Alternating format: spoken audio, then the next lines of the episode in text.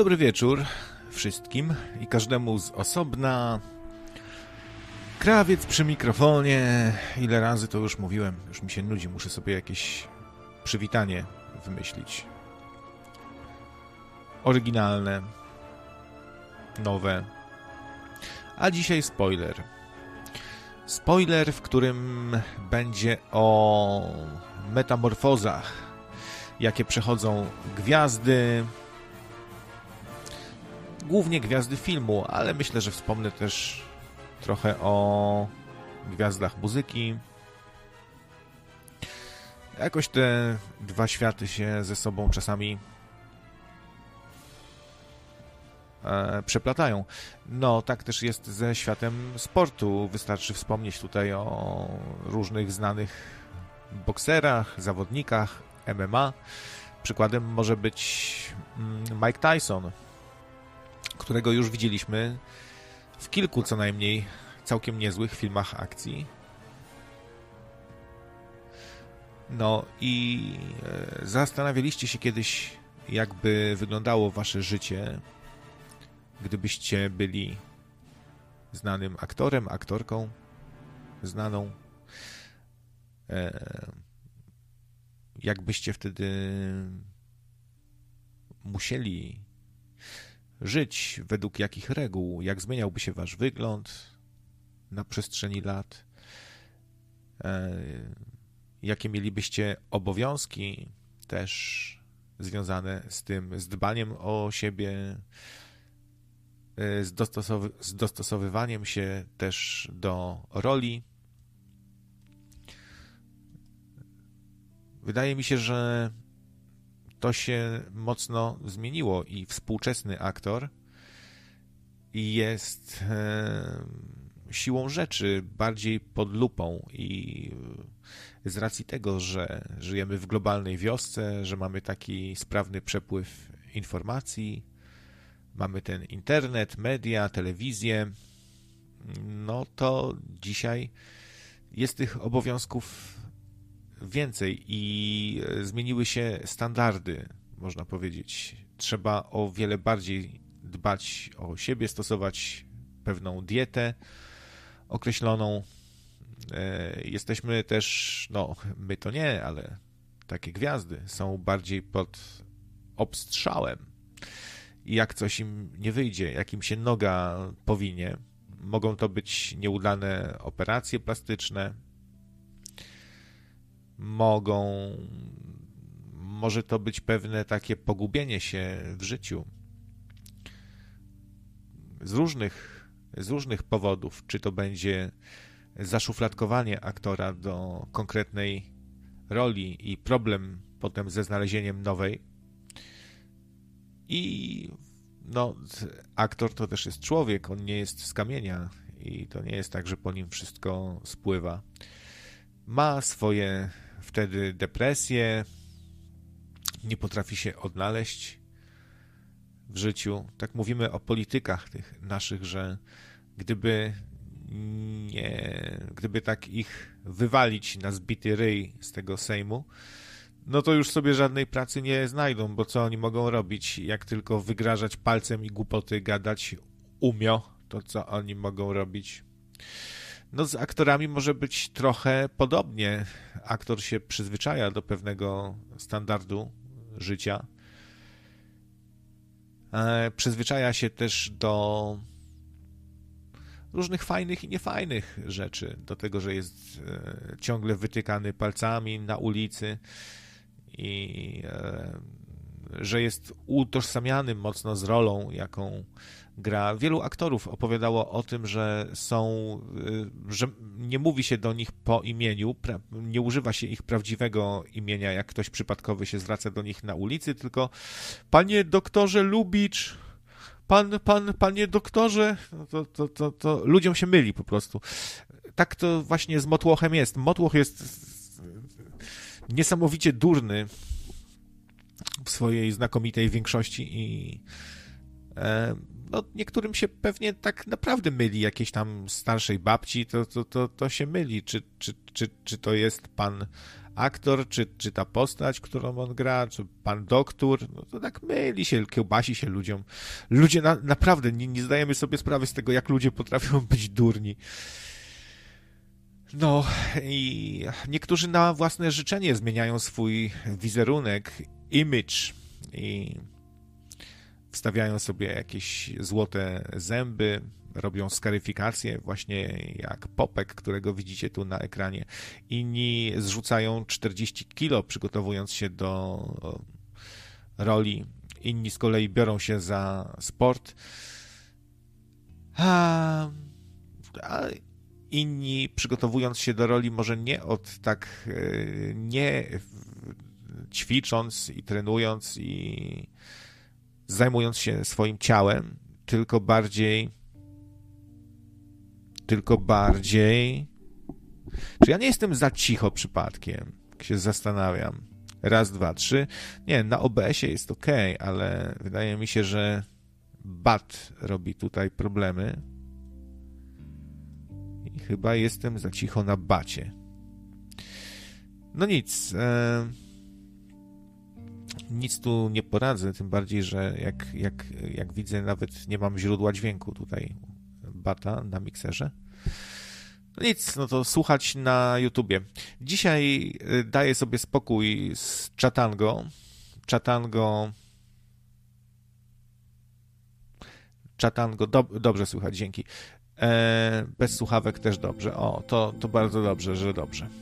No, dzisiaj śledzę bardziej czat YouTube'owy i Discorda, a Chatango trochę idzie powoli w zapomnienie. No, tym bardziej, że nawet ci, którzy nie są jakoś super obeznani tutaj w informatycznych sprawach, w komputerowych, to też nawet takie osoby się przerzucają powoli na tego Discorda. To nie jest takie trudne, trzeba sobie tam zainstalować tylko taką aplikacyjkę, czy to na telefonie, czy na tablecie, czy na komputerze. No i ten czat jest lepszy. Jest wygodniejszy, można też głosowo rozmawiać. Co prawda nie odbierałem jeszcze nikogo na kanale głosowym Chatango, ale może w końcu i do tego dojdzie. To będzie wtedy jakaś taka niespodzianka. Może pierw o takich transformacjach najbardziej popularnych, najczęstszych. Spójrzmy sobie na przykład na takiego Zaca Efrona. To jest ponoć popularny aktor. Ja go za dobrze nie znam, bo myślę, że słuchacze Nocnego Radia też być może nie oglądali takich filmów popularnych jak Plażowy Haj, czy Randka na weselu, czy Król rozrywki. No to wiecie, to są takie komedie zwariowane, gdzie tam właśnie jest dużo przystojniaków, dużo laseczek i różne tam muskulatory i lafiryndy po botoksach biegają po plaży i są śmieszne sytuacje, ćpają, piją i w jakąś intrygę się wkręcają. No ale to ponoć jakiś popularny taki aktor. No i się dowiedziałem, że na przykład w jego przypadku on wyglądał taki chudzinka, właściwie grał jakichś tam chłopaczków z koledżu. Bardzo przeciętny wygląd, ale w końcu zaciągnął się do castingu, do roli żołnierza Marines, Logana T-Bolta. No i zaczął z tej okazji spędzać całe dnie na siłowni. Odpowiednia dieta, posiłki co 2 godziny, no bo tak to się wtedy je, jak aktor ma za zadanie przybrać na wadze i nabyć tkankę mięśniową. Ja go kojarzę z roli Teda Bundy'ego, tak? A to ciekawe, to nie wiedziałem nawet, że grał Tediego. Ciekawe, ile to już tych filmów powstało o Teddym Bundym. Pewnie z kilka. A Popek to od kiedy jest aktorem, że jego zdjęcie tu jest? No, nie jest aktorem, ale jak mówię, dzisiaj świat sportu, świat filmu, świat muzyki, świat celebrytów to właściwie się przeplatają te światy. A tytuł, jakbyś nie zauważył, Psycho, jest Metamorfozy Gwiazd, a Popek gwiazdą jest. Wczoraj oglądałem go na Fame MMA akurat, gdzie walczył ze Stiflerem, też z taką gwiazdą, nie gwiazdą, no bo to jest jakiś taki chłopak, gostek, który występował w show o nazwie Warsaw Shore, coś takiego, jakiś taki Big Brother, tak? Może ktoś się orientuje, ja takich rzeczy już nie oglądam od dawna, ale to ponoć bardzo popularne, no i tam, stamtąd zawędrował ten Stifler cały do Fame MMA, no tak samo Popek tam właśnie walczył i no i taksywka pochodzi tego Stiflera z filmu American Pie, tak? Gdzie tam był taki wariacik jakiś. No i no tam same takie prymitywy i chamy w sumie, to byłem zażenowany w ogóle tą imprezą, jeśli chcecie znać moje zdanie. Tak żenującego show nie widziałem dawno, a jest to jedno z najpopularniejszych show w Polsce, które oglądają miliony. Jak jest na coś na żywo, jakiś stream, to tam dziesiątki tysięcy ludzi też są na żywo. Tam 100 tysięcy, 200 tysięcy, do miliona chyba dochodzi na żywo. To naprawdę jest no, największe show, zrobione z wielką pompą, bardzo duże pieniądze są w to ładowane, no to się podoba ludziom. I to jest smutne trochę, ponieważ jak przeanalizujemy, jak to jest zrobione, jacy ludzie tam się pojawiają, jakie piosenki w przerwach śpiewają. No słuchajcie, takie show, w którym praktycznie każdy śpiewa z tym charakterystycznym autotyrunem i jeszcze takie jakieś mega durne piosenki o tym, że kupił sobie dresy za 100 tysięcy, że ma złoty zegarek i że laseczki go wyrywają, se ćpa. No o tym jest każda piosenka, którą tam śpiewają. Jakieś takie koszmarne show się z tego robi. Ci zawodnicy, którzy się tam wypowiadają na konferencjach, to wiecie, jak oni gadają ze sobą. No jak takie totalne prymitywy. Chamy po prostu prymitywy, które nie szanują nikogo, niczego. Czy oni mają tam swoje takie charakterystyczne zachowania, że pierw obrażają swoje matki, rodzinę, plują na siebie, wyrywają się, chcą się tam trachać na tej konferencji, wiedząc, że ochroniarze ich złapią. I co chciałem... Sorry, mnie tu trochę czaty rozpraszają. Chyba nie powinienem tak przełączać sobie raz jeden czat, raz drugi. Jednak jest ta podzielność uwagi, ale to nie jest takie proste. Tu czytać, tam czytać, tu sprawdzać, bo ktoś coś napisał o radiu i to strasznie dekoncentruje jednak. Muszę się z tym ograniczać. Jak ktoś ma coś do powiedzenia ważnego, to zawsze może zadzwonić na Skype'a Nocne Radio. No i co? A ludzie kochają takie show. No, kochają disco polo, kochają Fame MMA. Właściwie walki też były na żenującym poziomie. Właściwie tylko dwie walki mi się jako tako tam spodobały. Adrian Polak i Ferrari. Popek i Stifler, no szybko się skończyło. No, Popek się okazało, że jest przygotowany, że zna techniki różne i jakąś tam balachę, czy jak to się nazywa, takie, że tam siadasz nogami, łapiesz i łapę wykręcasz, założył balachę, czy tam walachę. No i koniec szybko walki. W ogóle strasznie szybko się kończyły te walki. Nic ciekawego. Ostatni raz wydałem na to pieniądze. 19 zł ciężko wyżebranych. Więcej nie zamierzam. Po prostu byłem zażenowany. Kiepskie show po prostu. No, słabe walki.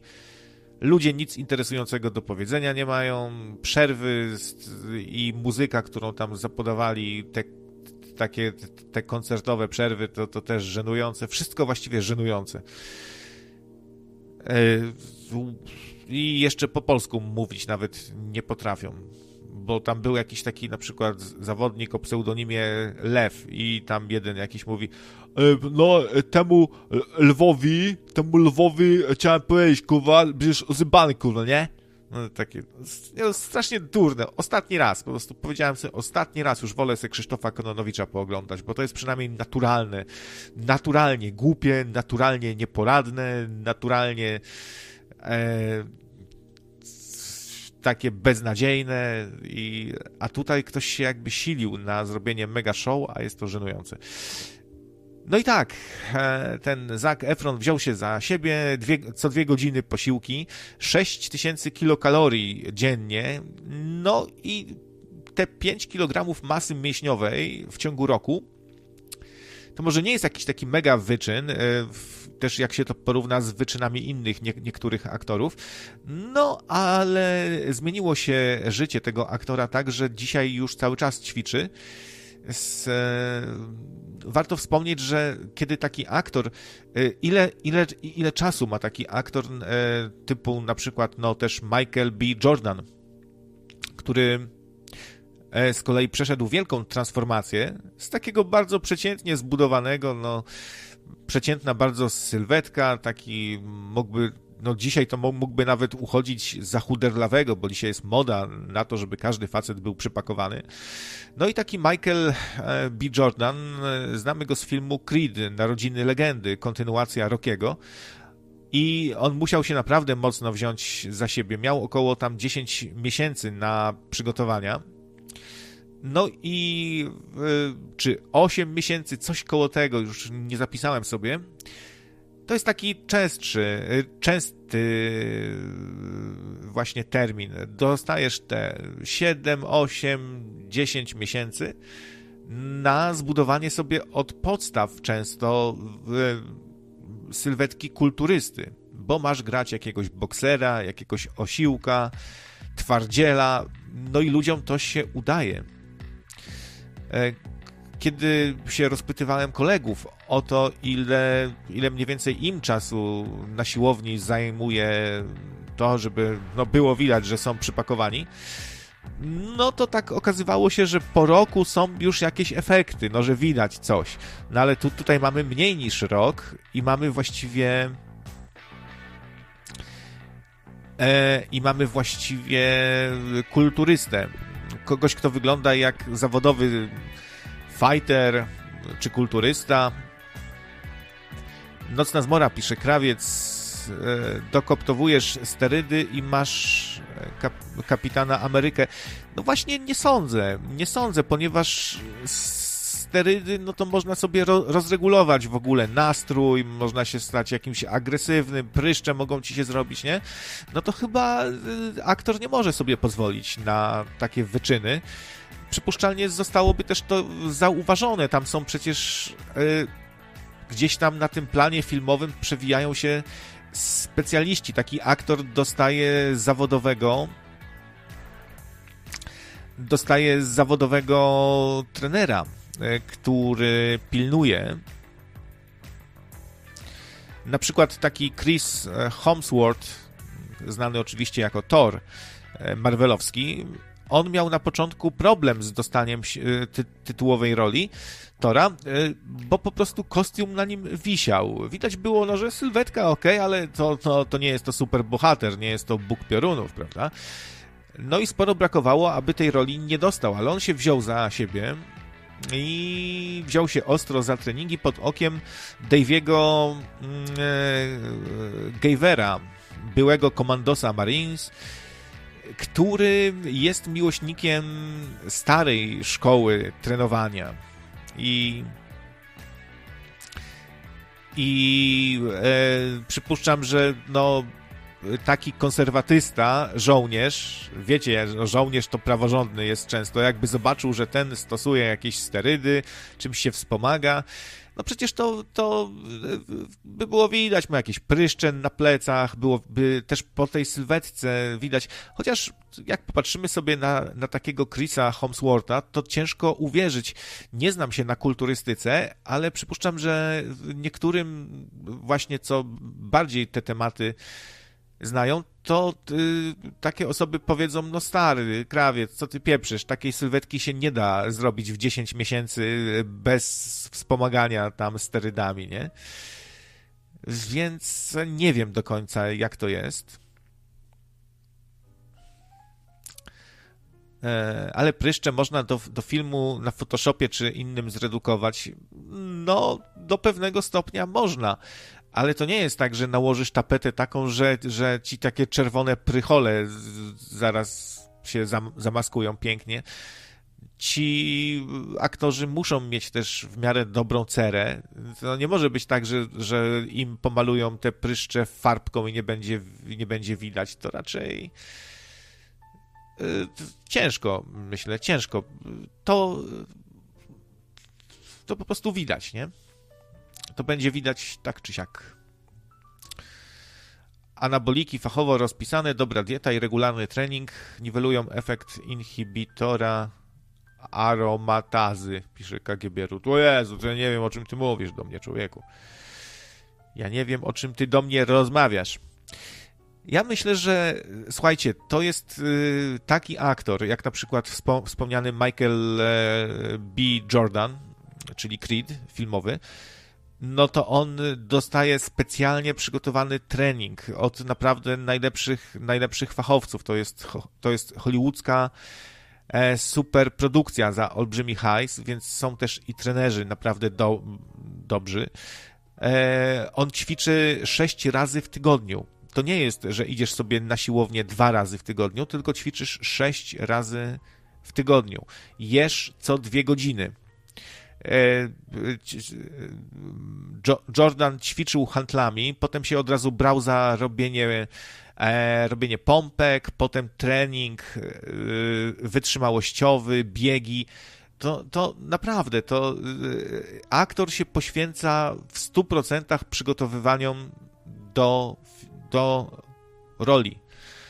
To jest naprawdę bardzo duża determinacja.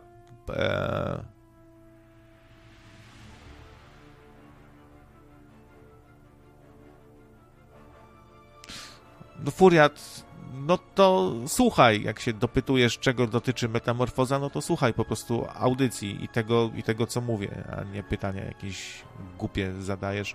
I bardzo bym cię prosił, żebyś nie wyzywał słuchaczek, które dzwonią do Nocnego Radia w sposób mega obelżywy, bo mnie to naprawdę zaczyna wkurwiać takie zachowanie.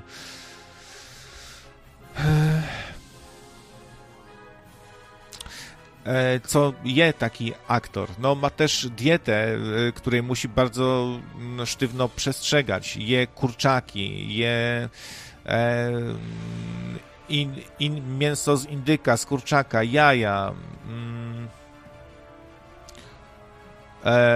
No, jakieś produkty bogate w białko, koktajle ma specjalnie przygotowane proteinowe, warzywa, owoce, węglowodany, no i nie może sobie pozwolić na batoniki, na cukierki, na słodycze, więc ja myślę, że to jest po prostu nastawienie się na naprawdę duże poświęcenie, na przestrzeganie sztywnych reguł i to daje efekty i no też myślę, że trening kulturystyczny treningowi nierówny. Tam niektórzy się nastawiają na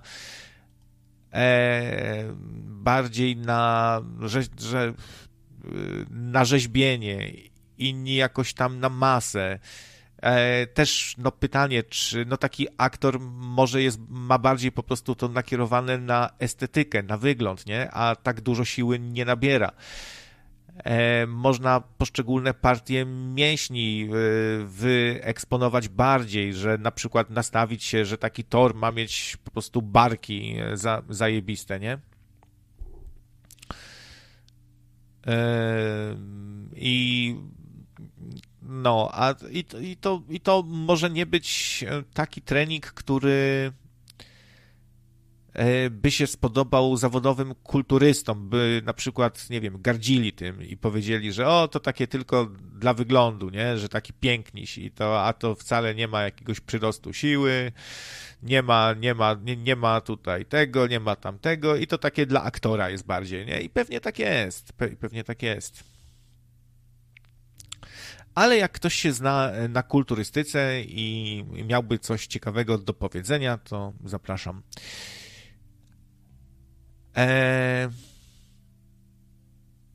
Jake Gyllenhaal, film Southpaw. Na przygotowania miał tylko 5 miesięcy. Niesamowita jest jego metamorfoza. Dzisiaj sobie patrzyłem. Ale on trenował 2 razy dziennie, po kilka godzin, właśnie 6 razy w tygodniu, też specjalna dieta. Christian Bale to jest w ogóle, można go nazwać królem transformacji. Wystarczy spojrzeć na jego rolę cierpiącego na bezsenność Trevora w filmie The Mechanic i tam Bale ważył 55 kg i wyglądał jak więzień Auschwitz, bo swoją drogą fajny taki thriller, bohater tam traci w pewnym momencie z tej bezsenności rozum i w ogóle miesza mu się rzeczywistość z fikcją. Nocna zmora zadzwonił. Radek, myślę, że coś o kulturystyce pewnie może wspomnisz. Nocna zmora, warto dodać. A jak ja powiedziałem? To nie usłyszałem wszystkiego, przepraszam. Spoko. Bo telefon przystawiałem do ucha. No tak, odnośnie tej kulturystyki, jeszcze tak szybko, póki pamiętam, odnośnie Bale'a. To spójrz sobie, jak ten człowiek się przygotował do roli Batmana chyba w Batman Początek, czy coś takiego. Tak, tam ważył z kolei 90 kg. To jest naturalnie zbudowana sylwetka. Nie jest jakoś super odtłuszczona, ta masa mięśniowa nie jest przekombinowana, przerośnięta za bardzo. I druga strona, kiedy miał tego mechanika, o którym mówiłeś, to są moim zdaniem jedyne, które dzisiaj podałeś, naturalne transformacje. Cała reszta to jest nafaszerowane prochami świnie, nic więcej. W pół roku nie można zbudować takiej masy. No, kulturyści całe życie ćwiczą dzień w dzień, tylko po to, żeby zbudować tą masę. To czy będziesz ćwiczył raz czy 5 razy dziennie, to ci nic nie da. No, po prostu biorą sterydy tylko po to, aby zwiększyć regenerację, żeby mogli częściej trenować i dłużej. A myślisz, bo ty się trochę zajmowałeś kulturystyką, czy zajmujesz się? Ćwiczysz? No, ćwiczę z 7 lat i co nieco wziąłem i mówię na swoim przykładzie. Aha. O, fajnie. Także przyznam się tutaj przed milionami słuchaczy. A udało ci się wypracować, myślisz, dobrą jakąś sylwetę? Czy no myślę, że w tej chwili, jak sylwetę, jeżeli chodzi, to Batmana z początku mógłbym zagrać, ale bez przesady. Kapitana Amerykę już raczej nie. Czy nowego Supermana. No,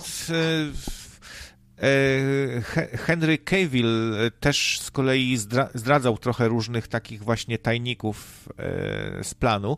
Aktorzy zanim, jak się szykują nawet do konkretnego ujęcia, to się na przykład tak napompują przed samym ujęciem, a 2 dni przed tym się potrafią odwodnić, żeby mieć te... Tak, odwodniają się, później robią ładowanie węglowodanami, żeby to wszystko właśnie uwypuklić, te mięśnie, żeby taka eksplozja była glikogenu mięśniowego, a później się pompują. No to dokładnie stosują tą samą technikę, co kulturyści przed zawodami.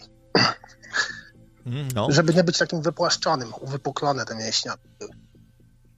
Tak, no. Ale ogólnie te transformacje to nie jest to, że oni mają pół roku i miliony dolarów ładują na trenerów personalnych, bo to jest tylko wierzchołek góry lodowej. Napisałem na czacie, nie wiem, czy zwróciłeś uwagę, nie pamiętam już nazwiska tego dziecka. Jego matka kręciła aferę po tym, jak się okazało, że on tam w wieku 12 lat zaczął dojrzewać płciowo zbyt szybko. No bo jednak 12 lat to jest trochę szybko, mało kto tak szybko zaczyna dojrzewać. I się okazało, on grał rolę młodego Tarzana. Jego trener personalny ładował w niego sterydy w dziecko. Aha.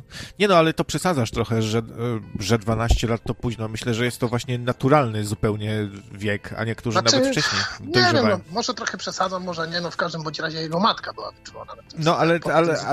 To wyszło właśnie przez jej nadreakcję, tak jakby.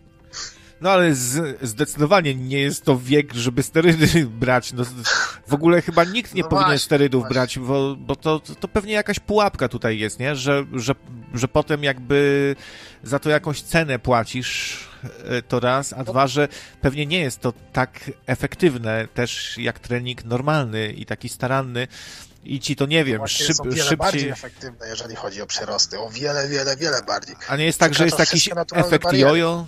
A nie jest jakiś efekt jojo potem na przykład, czy coś w tym stylu, że ci potem spada szybko? No nie wiem. Jest taki kulturysta już były, Lee Priest się nazywa.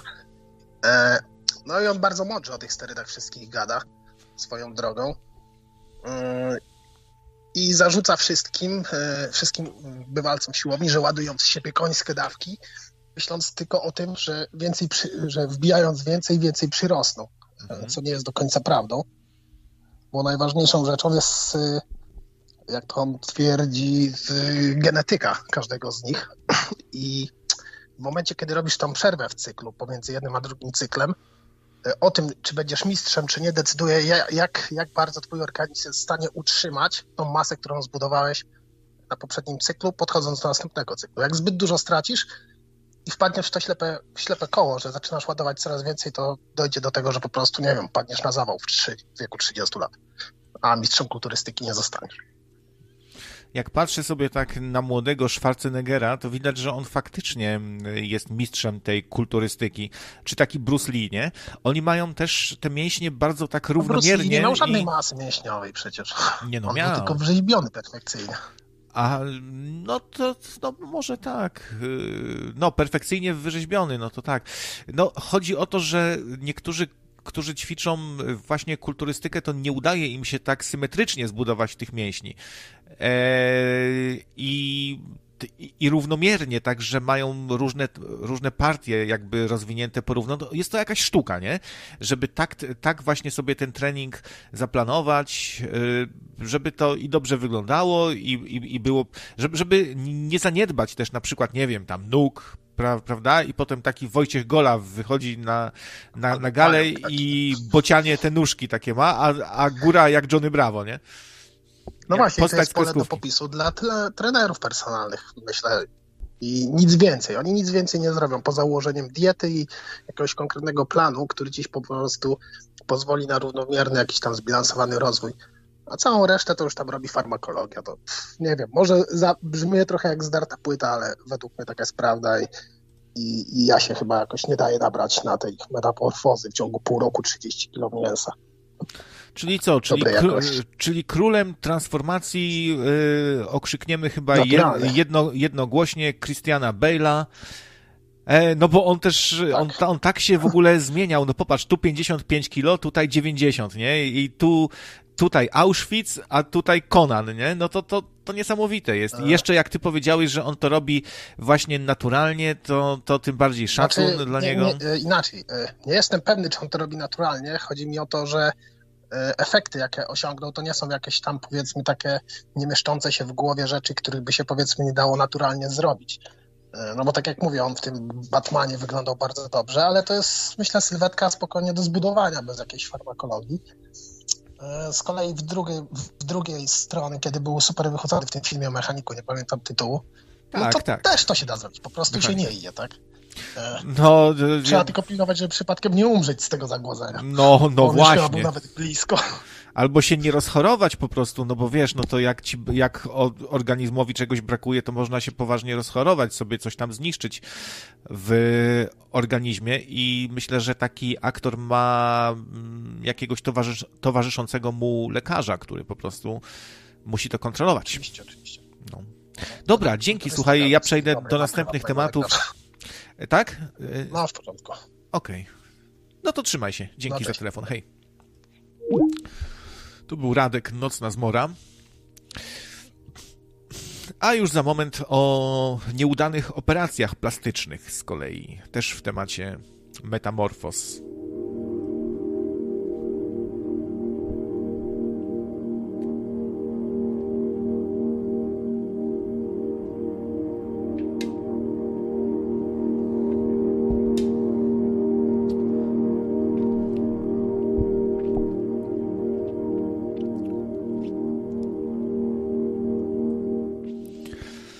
Może jeszcze tylko wspomnę, że są aktorzy, którzy właściwie całe życie trenują sztuki walki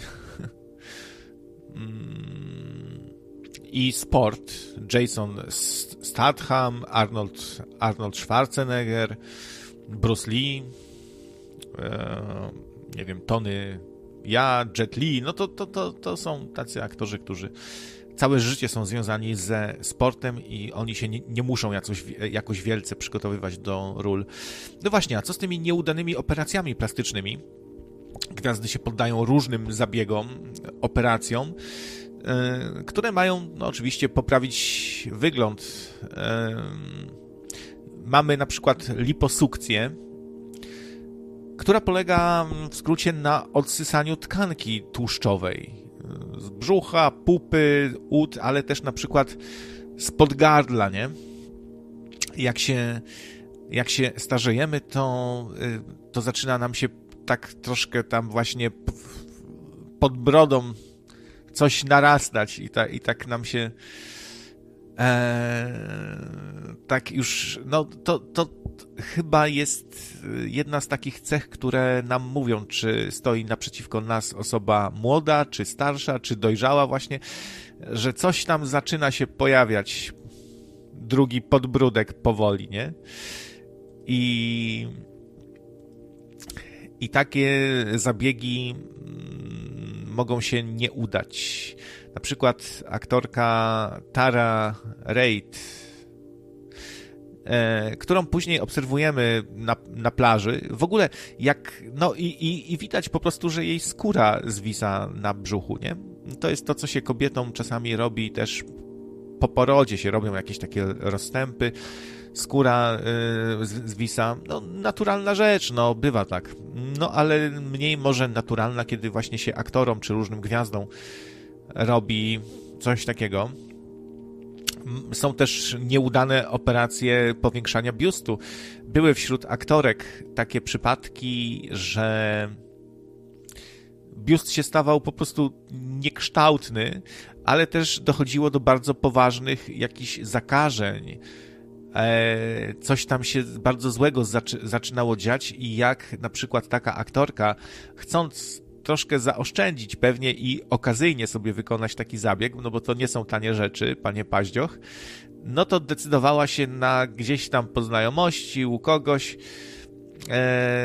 to zrobić taniej i dochodziło nawet do takich kuriozalnych przypadków, że dokonujący operacji osobnik stosował silikon budowlany zamiast jakiegoś specjalnego silikonu medycznego wysokiej jakości, tylko jakiś budowlany wziął. No i straszliwy jest ból wtedy, jakieś zakażenia się robią, grozi amputacja piersi. No też myślę, że tacy aktorzy to często, jakbyśmy ich zobaczyli w naturalnym stanie, na przykład, nie wiem, wypadają im implanty zębowe, zdejmują perukę, oglądamy z bliska blizny, które im zostały po zabiegach, na przykład właśnie powiększania piersi, to byśmy zobaczyli takiego potworka trochę, nie? A na ekranie zawsze widzimy gwiazdę, która jest upudrowana, ma makijaż zrobiony zakrywający wszystkie niedoskonałości. Ciekawi mnie, ile jest filmów, w których oglądamy sobie aktorów bez makijażu, gdzie widzimy właśnie jakieś tam pory skórne, niedoskonałości. Myślę, że bardzo niewiele jest takich przypadków, bo standardem stało się to, że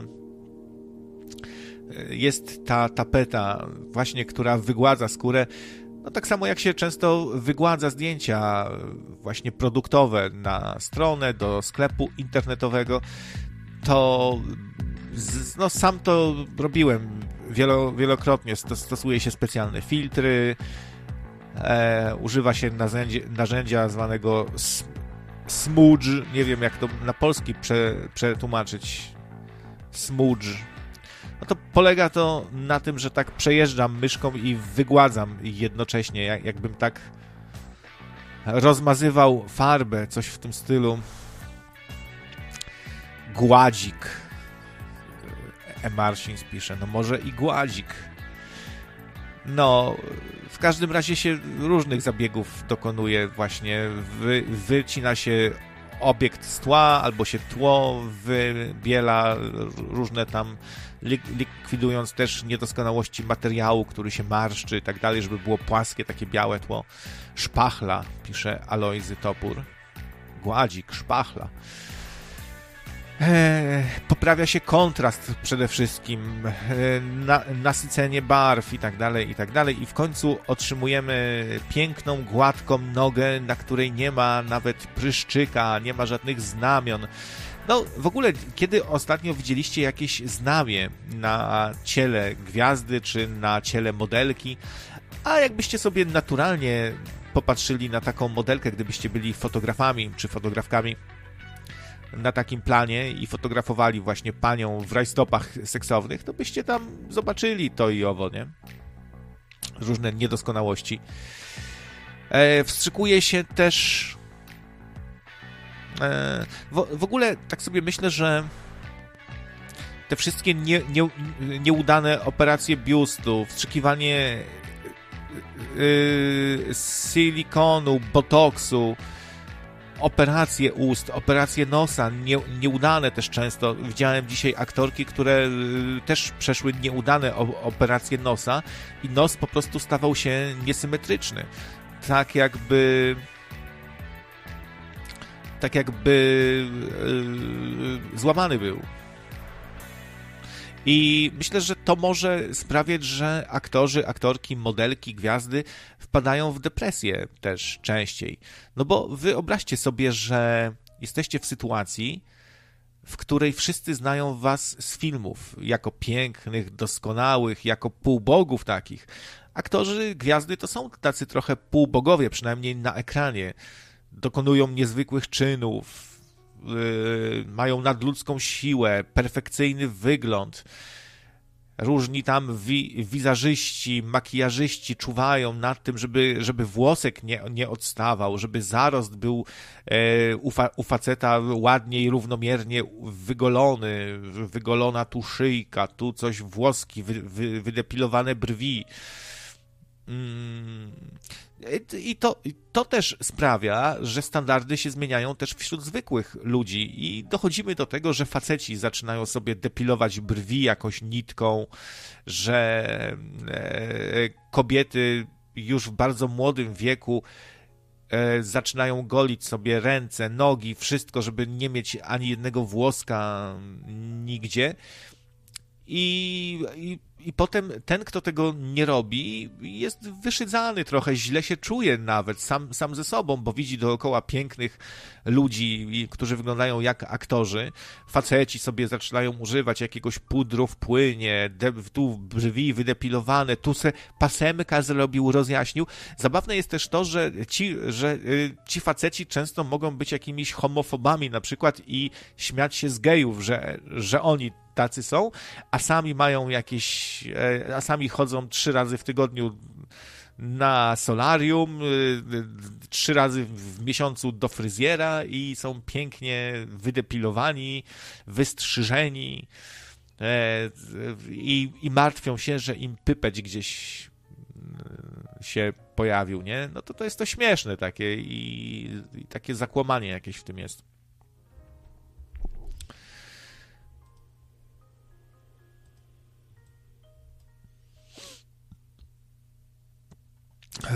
No, była żona legendarnego muzyka Elvisa Presleya, Priscilla Presley, dała się oszukać jakimś cwaniakom, którzy jej właśnie wstrzykiwali podłej jakości silikon do prac budowlanych i skończyło się na obrzękach, częściowym paraliżu twarzy, straszliwy ból, słyszałem, że to jest ból nie do opisania, nie? Bo coś wam tam od środka się psuje, gnije, a zastrzyki po $500 jeden i to trzeba ich dużo zrobić.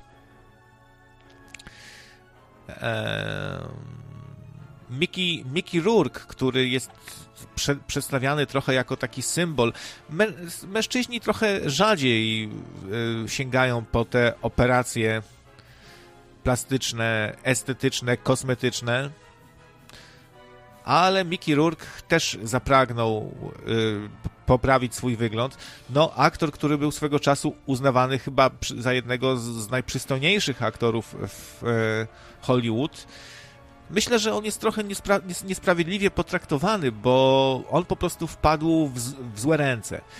I on miał jakiś wypadek, miał zmiażdżone kości policzkowe, miał pokiereszowany nos.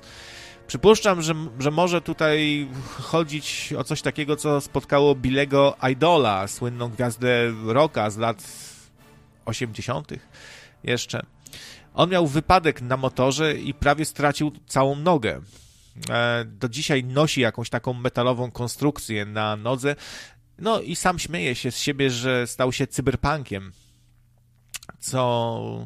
No, to jest to oczywiście nawiązanie do jego najsłynniejszej płyty Cyberpunk. Swoją drogą szkoda, że Redsi się nie pokwapili, żeby oprócz boskiego Keanu zaprosić właśnie do współpracy Billy'ego Idola, który jest kojarzonym trochę właśnie z cyberpunkiem, jest wielkim fanem cyberpunka, no i stał się tym cyberpunkiem, nagrał album Cyberpunk, ale i jeszcze te pioseneczki, które pojawiają się w zapowiedziach do growego właśnie Cyberpunka 2020, czuć w nich trochę klimat taki tego właśnie dawnego Billy'ego Idola, więc no szkoda, że jego tam jakoś, no bo może już za stary jest troszkę i już nie ma takich warunków głosowych, ale mógłby się gościnnie pojawić, byłby to taki trochę hołd złożony temu gwiazdorowi i wielu ludzi go pamięta jeszcze. Myślę, że by powitali z radością. Może powinienem napisać maila do Redsów. No, raz mi się udało, napisałem maila do menadżerów Mariusza Pudzianowskiego, żeby może walczył Mariusz z Erikiem Butterbinem, no i potem się tak stało, walczył z Erikiem Butterbinem, też legendarnym bokserem słynącym ze swojej tuszy, bo to jest taki grubas. Ale ja już, no jak mówiłem, to trochę źle zrobiłem, bo tak sobie nie zdawałem sprawy, że Butterbin już jest taki sędziwy trochę. I Mariusz go tam przywrócił na ziemię, obił mu mordę i koniec walki w 5 sekund. I tak trochę wtedy, myślałem, głupio zrobiłem, że tu zaproponowałem. A wracając do Rurka naszego, no to on, tak podsumowując, miał reperowany nos wielokrotnie, rekonstrukcję kości policzkowych, z przeszczepem chrząstki z ucha. Mu tam rekonstruowali twarz, przeszczepiając mu jedne fragmenty z jednego miejsca w inne, miał źle gojące się blizny, nieudaną operację ust, odsysanie właśnie tłuszczu spod gardla i to wszystko tak nie za bardzo wyszło, bo trafił na nie najlepszych specjalistów. No ale też często chyba patrzymy na tych aktorów właśnie pamiętając ich jeszcze sprzed wielu, wielu lat i nagle widzimy aktora, który miał długą przerwę i trochę się zestarzał po prostu, a my to traktujemy, że co on ze sobą zrobił. Taki Mickey Rourke wygląda, wiecie, on ma 70 lat około. No to jak on ma wyglądać? Popatrzcie na swoich wujków, dziadków, czy oni tak perfekcyjnie wyglądają w wieku 70, 80 lat. Ci aktorzy i tak się trzymają nieźle, tylko w nich po prostu czasami się pojawia coś nienaturalnego, że z jednej strony mamy gościa, który jest po 70, a z drugiej strony on się upiększa, tu sobie jakieś rozjaśni włosy, tu się wydepiluje, tu coś. I tworzy się po prostu taki nienaturalny wygląd. Wszystko, co jest nienaturalne, to budzi w nas dziwne odczucia i jakiś taki niepokój, no a z tego się rodzi brak akceptacji dla takiego wyglądu, nie? Że ktoś po prostu wygląda dziwnie i z tego powodu źle, nienaturalnie. Ale no...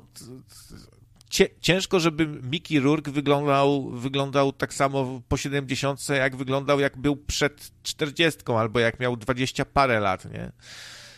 Naprawdę. Takim rekordzistą chyba, jeśli chodzi o różne nieudane zabiegi, no to jest słynny Michael Jackson. 15 operacji nosa, 5 operacji ust. I tutaj jest taka rzecz kontrowersyjna i niejednoznaczna, ponieważ długo się mówiło o tym, że on sobie wybielił skórę. No oczywiście to nie jest prawda zupełnie. On się zdecydował na jakieś eksperymentalne zabiegi na skórze, właśnie na jakieś terapie dziwne, które były no właśnie mało znane, eksperymentalne. Może znowu chcieli od niego kasę wydębić i wygląda na to, że to się nie powiodło po prostu i stąd pojawiła się choroba, bielactwo, która się objawia tym, że człowiek traci pigment. Tak tłumaczyli jacyś tam menadżerowie, osoby odpowiedzialne za kontakt z mediami, że proszę nie oskarżać Michaela, że chciał się wybielić. To tak, takie dwuznaczne, chciał się wybielić. Bo to jest choroba, po prostu bielactwo, ale ta choroba, prawda, znów może gdzieś pomiędzy być, że po prostu i to, no, zapadł na chorobę spowodowaną eksperymentalnymi terapiami. No i w rezultacie bardzo źle wyglądał pod koniec życia. Jakieś takie zaczerwienione usta mocno, ta blada skóra, nos, który no, po 15 operacjach wyglądał po prostu dziwnie, był zaostrzony jak ołóweczek jakiś taki. Miał spaloną, no aktor się poświęca też, znaczy aktor, no ciężko uznać Jacksona za aktora, chociaż pojawiał się w kilku filmach, no i w teledyskach. No może też to pokazuje, że zawód aktora się jakoś przeplata z przemysłem filmowym, no bo jak ktoś jest znanym, znaczy zawód muzyka, przepraszam, się przeplata jakoś z branżą filmową, no bo jak ktoś jest bardzo znanym muzykiem, no to nagrywa dużo teledysków i musi być trochę aktorem. I pojawia się przed kamerą i też go tam muszą upudrować, musi się pokazać odpowiednio, do kamery ustawić i tak dalej. No i tak, i później się śmiano, że taki Jackson to zaczynał jako mały, wesoły murzynek, a skończył jako dorosła, smutna, biała kobieta, no. Tak to trochę wygląda. No, miał też tą... on w ogóle peruki nosił, bo miał spaloną skórę na głowie i tam nie rosły włosy. Jakbyśmy go zobaczyli w naturalnej postaci, to trochę taki thriller. Nawiązując tutaj do teledysku. Tak jak zombie by trochę wyglądał. I nie dziwota, że ci aktorzy zaczynają pić, ćpać, popadają w depresję, rozwodzą się. Myślę, że duże znaczenie mogą mieć te różne wypadki też na planie, jak u Jacksona, gdzie podczas kręcenia teledysku Pepsi zapaliły mu się włosy, jakaś tam iskra mu spadła na włosy. Przypuszczam, że te włosy się tak mocno podpaliły, ponieważ były mocno polakierowane. Lakier się pali, nie? Ile to razy jako dzieci bawiliśmy się lakierem po prostu i podpalało się zapalniczką, psikało się lakierem, no i powstawała smuga ognia. Więc może miał te włosy mocno polakierowane, wskutek czego się szybko zajęły ogniem. I tak to się skończyło, że on był po prostu totalnie pokiereszowany. Już. Albo taka Lola Ferrari, słynna aktorka porno. Może trochę surowych danych, 22 operacje piersi, 180 cm obwodu piersi, biustu, czujecie? 180 cm. Ilość surowicy w każdej piersi to 3 litry. No teraz weźcie sobie takie dwa bukłaki 3-litrowe. Ja pamiętam, jak nosiłem takie 5-litrowe butle z wodą. Kiedyś kupowałem takie większe właśnie butle z wodą, czy tam przywozili skądś do firmy, no to już to jest ciężkie. Ciężko to się nosi po prostu, nie? Wnieść to na schody, to już jest jakiś problem. Taką 5-litrową bańkę. No nie jest jakiś wielki problem, ale czujemy zmęczenie. I teraz wyobraźcie sobie, że ta kobieta ma na piersi, nosi 6 litrów płynu. No więc to może powodować urazy kręgosłupa normalnie i skrzywienie kręgosłupa. Właśnie gdzieś czytałem, że kobiety, które mają bardzo duże piersi, to one mają problemy z kręgosłupem, ponieważ te piersi są zwyczajnie ciężkie bardzo. Więc no ale za to Lola Ferrari zasłynęła, udało jej się zostać, dostała tytuł kobiety o największych piersiach świata.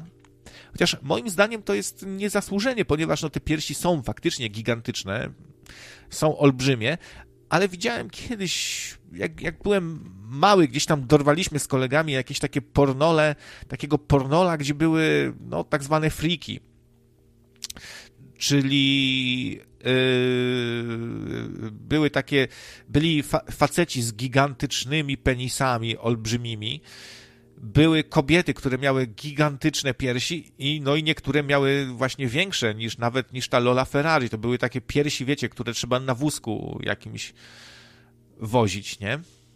No i to tutaj myślę, że Lola Ferrari spokojnie mogłyby się znaleźć takie panie, które by ją zdetronizowały.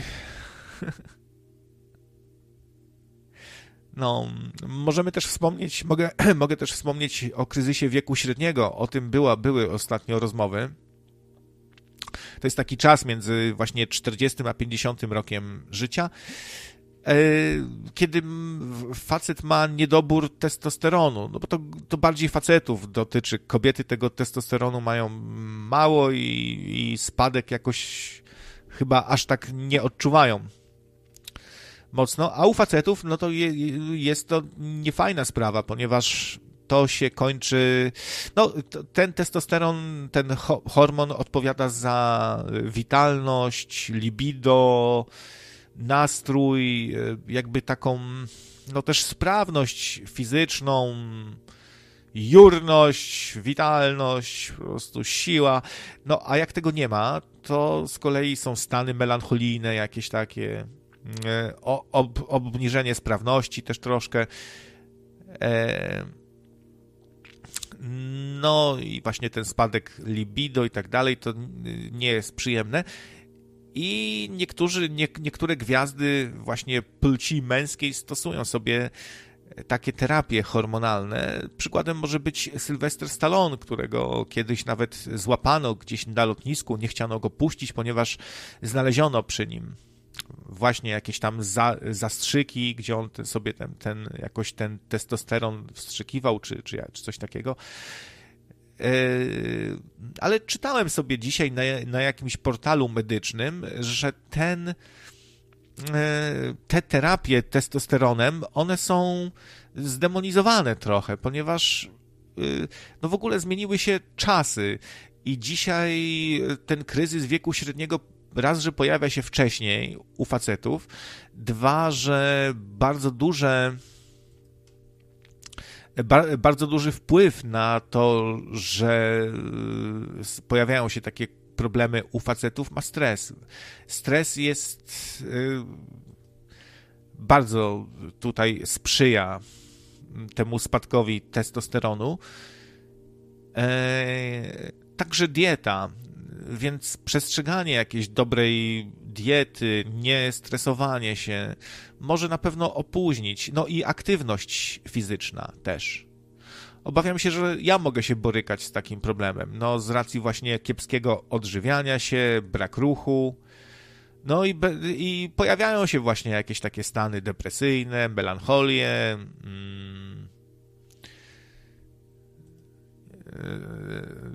spadek pewnie też sprawności fizycznej i tak dalej, i tak dalej. No gdybym był bogaczem, to bym sobie sprawił właśnie taką terapię i już jak Sylvester Stallone, nie?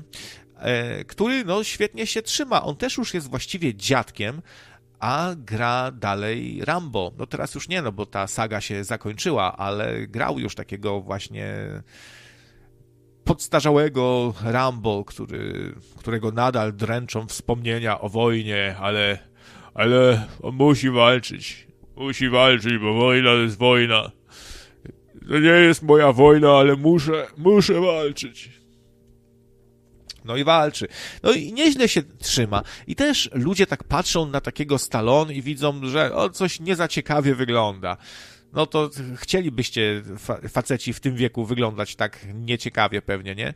On nadal ma naprawdę świetną muskulaturę, świetnie się trzyma. Jak na swój wiek, no ludzie, no to naprawdę. A on też przeszedł różne tragedie, przecież jego syn zmarł. I to też wpadł w pułapkę taką właśnie, taką w jaką może wpaść aktor. To znaczy wymieniał sobie zęby na implanty. Chciał mieć piękne zęby aktorskie i za dużo naraz sobie powymieniał tych zębów i strasznie go to bolało, cierpiał i brał duże ilości środków przeciwbólowych. No i wpadł w jakąś śpiączkę, czy tam po prostu się już nie obudził i tyle, nie? No ale taki jest los gwiazd, że często ich potomstwo ginie. Syn Nicka Cave'a po kwasie spadł z urwiska. Pewnie takich przykładów by się dużo znalazło.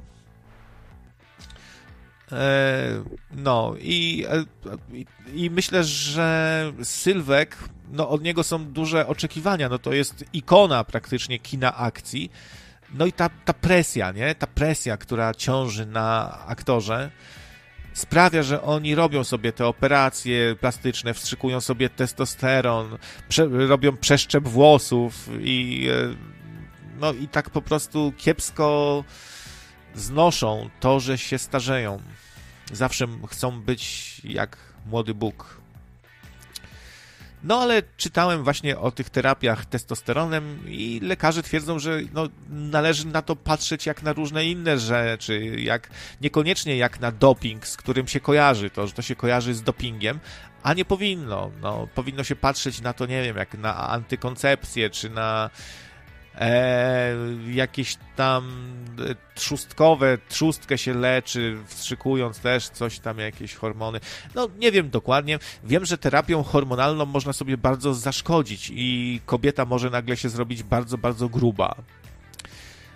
Albo coś innego może wam się rozregulować. Po prostu z hormonami nie ma żartów, nie? Tak, mama Sylwka też za bardzo z tymi operacjami przesadziła, ale w ogóle jak patrzę na dzisiejsze kobiety, to nie wiem, czy to jest kwestia makijażu, czy czego, ale wiele z nich wygląda, jakby miało napompowane usta. Nie wiem, są takie jakieś przyrządy, widziałem popularne u japońskich kobiet, takie, że przykładają sobie coś do ust, jakąś taką ssawkę, i te usta są tak jakby tak wyciągane i pompowane przez stosowanie jakichś tam gadżetów. Dziwne to jest, ponieważ dla mnie kobieta, która nagle ma takie napuchnięte, wielkie rybie usta, to nie jest jakiś... nie jest piękne. To jest wręcz brzydkie. Nawet często są kobiety, które mają bardzo wąskie usta. Takie w ogóle niepodkreślone. I nie wiem, czy to makijaż taki stosują kobiety, czy faktycznie sobie fundują jakieś zabiegi kosmetyczne takie drogie, które uwydatniają te wary, że się takie rybie wary robią wielkie. Czy to wygląda ładnie?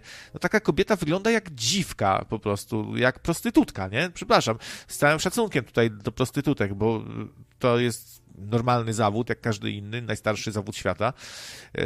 Przepraszam też właśnie panie prostytutki, że często mówię o politycznych kurwach albo o sejmowych kurwach. Przepraszam bardzo, no tak się mówi, no to z całym szacunkiem dla was. O wiele bardziej szanuję waszą pracę. No, będę mówił szmaty dzisiaj. Szmaty polityczne, szmaty, sejmowe szmaty, może tak bardziej. Żeby nie obrażać pań prostytutek. Glonojady, obciągary, pisze Furia. No to strasznie brzydko wygląda. Nie wiem, co w tym fajnego. Czy to się facetom podoba? Takie wary wielkie? Może jakimś takim dresiarzom to się podoba, bo im się kojarzy, nie wiem, z robieniem laski, że jak takie ma usta, to laskę robi niefajnie. A nie wiem, o co chodzi. Ale to paskudne jest, moim zdaniem. Są też takie przemiany u gwiazd troszkę niezamierzone, albo zamierzone, albo niezamierzone, ale z innej kategorii. No i tutaj można wspomnieć o Macaulay Culkin, no, ten znany oczywiście wszystkim Kevin, kiedyś gwiazda kina dziecięcego, bo to nie jest tylko Kevin Macaulay Culkin. On grał też w takich filmach jak Moja dziewczyna, no taka familijna komedia, tam gdzie się dzieci pojawiają, dużo takich filmów jest. Władca księgi, to coś tam o czarodziejach jakichś małych też. Czy ekranizacja takiej bajki Richie Rich, o jakimś takim chłopcu, który jest obrzydliwie bogaty, mieszka w zamku, wszystko ma. Jakiś multimilioner. On grał w wielu takich filmach właśnie dziecięcych, no ale został mocno zaszufladkowany. To jest ta pułapka, w którą niektórzy aktorzy wpadają, że no paradoksalnie grają bardzo dobrze jakąś rolę. Film jest mega hiciorem i to sprawia, że oni zostają zaszufladkowani do tej jednej roli, przez co nie mogą już dostać następnych.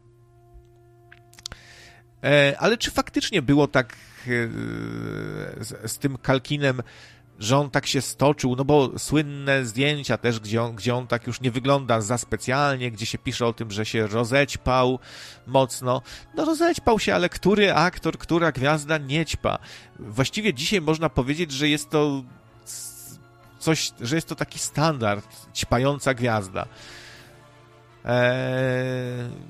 W ogóle u wielu twórców, pisarzy, piosenkarzy, gwiazd, rocka, muzyki, aktorów, to od dawien dawna jest normalna w sumie rzecz, że ćpają i to ćpają na potęgę. Piją, ćpają, imprezują.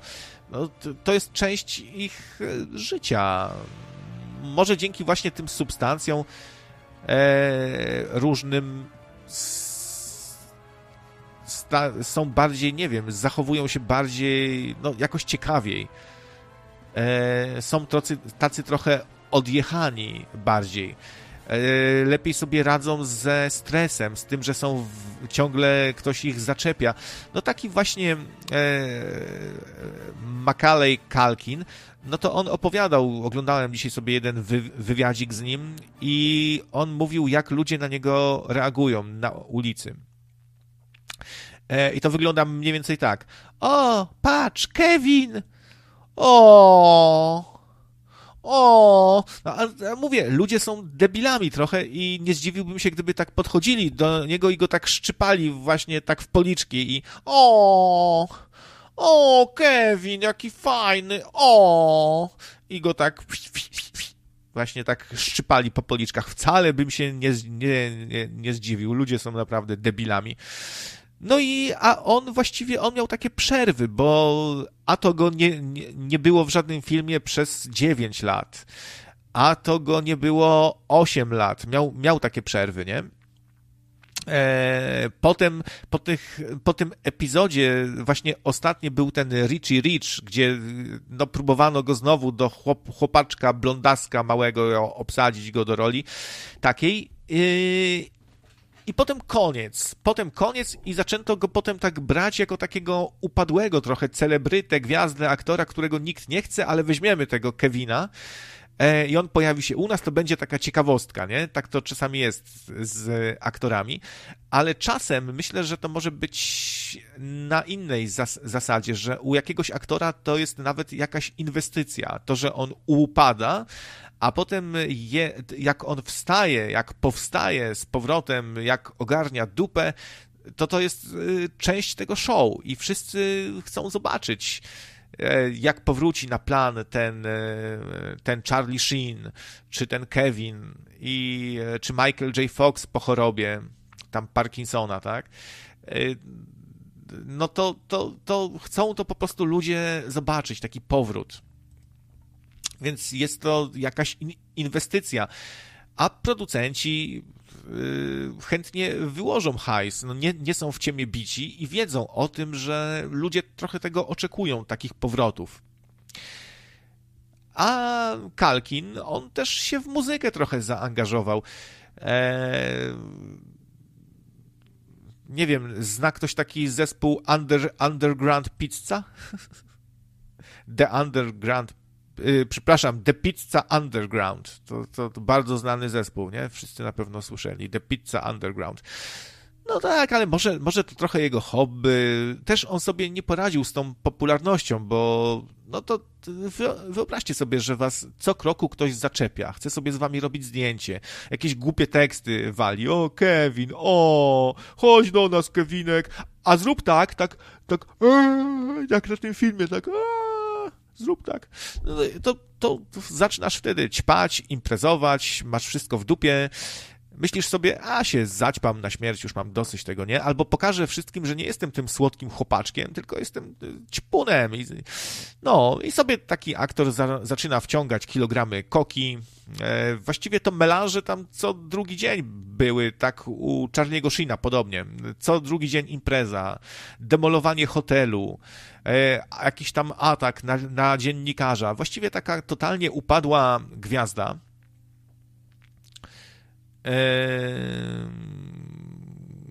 Która potem powraca. Przypominam sobie tak, no bo Charlie Sheen grał w filmie Platoon, taki słynny wojenny film. Zagrał tam, uwaga, Chrisa Taylora, czyli po naszemu Krzysztofa Krawczyka. Chyba mi się podkład skończył. A nie, jest, dobra. Tak, Krzysztofa Krawczyka sobie zagrał i widziałem taką parodię, gdzie taki rysunkowy, kreskówkowy Martin Sheen, czyli też aktor, ojciec Charliego Sheena, występuje przed dziennikarzami i mówi I lost my son on the Vietnam War film. Że stracił syna podczas kręcenia filmu o Wietnamie. Albo stracił syna na wojnie w Wietnamie filmowej. No i było tam właśnie pokazane, jak Charlie dostał post-dramatic, nie post-traumatic, tylko post-dramatic syndrom. I objawiało się to, że ciągle oglądał ten film właśnie Platoon. Dwie cycatki koło niego leżały, on chipsy żarł i przeszło mu dopiero po latach, jak mu się zepsuł odtwarzacz wideo. To wstał z tego wyra i poszedł. Także myślę, że to dobra inwestycja może być dla aktora. Właśnie ćpać dzień w dzień, kokaina, taki super luksusowy, dobry narkotyk, który aż tak chyba za bardzo nie wyniszcza ta koka. Może ewentualnie psychę rozpierdolić, nie? Bardziej niż jakoś fizycznie. Wciągał ktoś kokę? Przyznać się, ja coś nie miałem przyjemności. Trochę za biedny chyba jestem, żeby takimi luksusami się raczyć. Ale tak słyszałem, że to taki luksusowy narkotyk. W ciągu pisze, że wątrobę może rozwalić.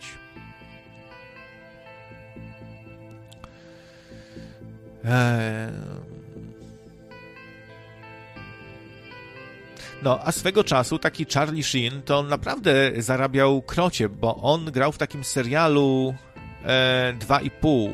Nie wiem, nie znam tego, ale tam dostawał 2 miliony dolarów za jeden odcinek.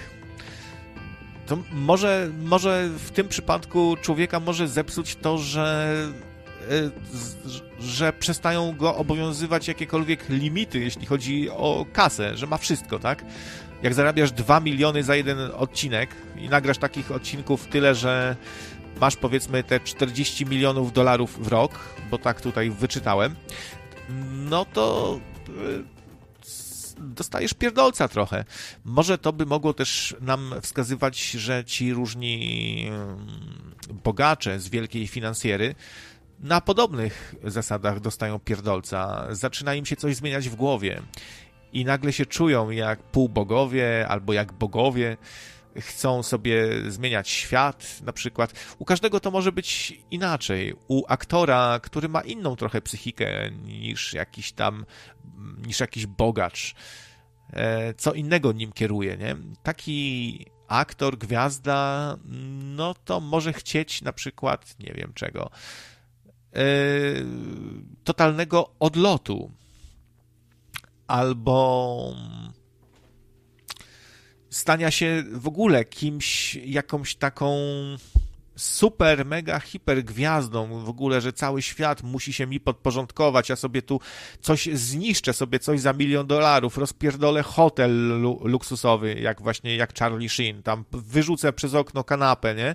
Bo zrobić coś takiego szalonego, oszaleć, takie szaleństwo kontrolowane, nie? A taki bogacz, przedsiębiorca, no to jego mózg może inaczej się psuć. I on może mieć taką zachciankę, żeby stać się takim jeźdźcem apokalipsy, żeby ten świat tutaj zniszczyć albo zmienić wedle swoich upodobań. Nie wiem.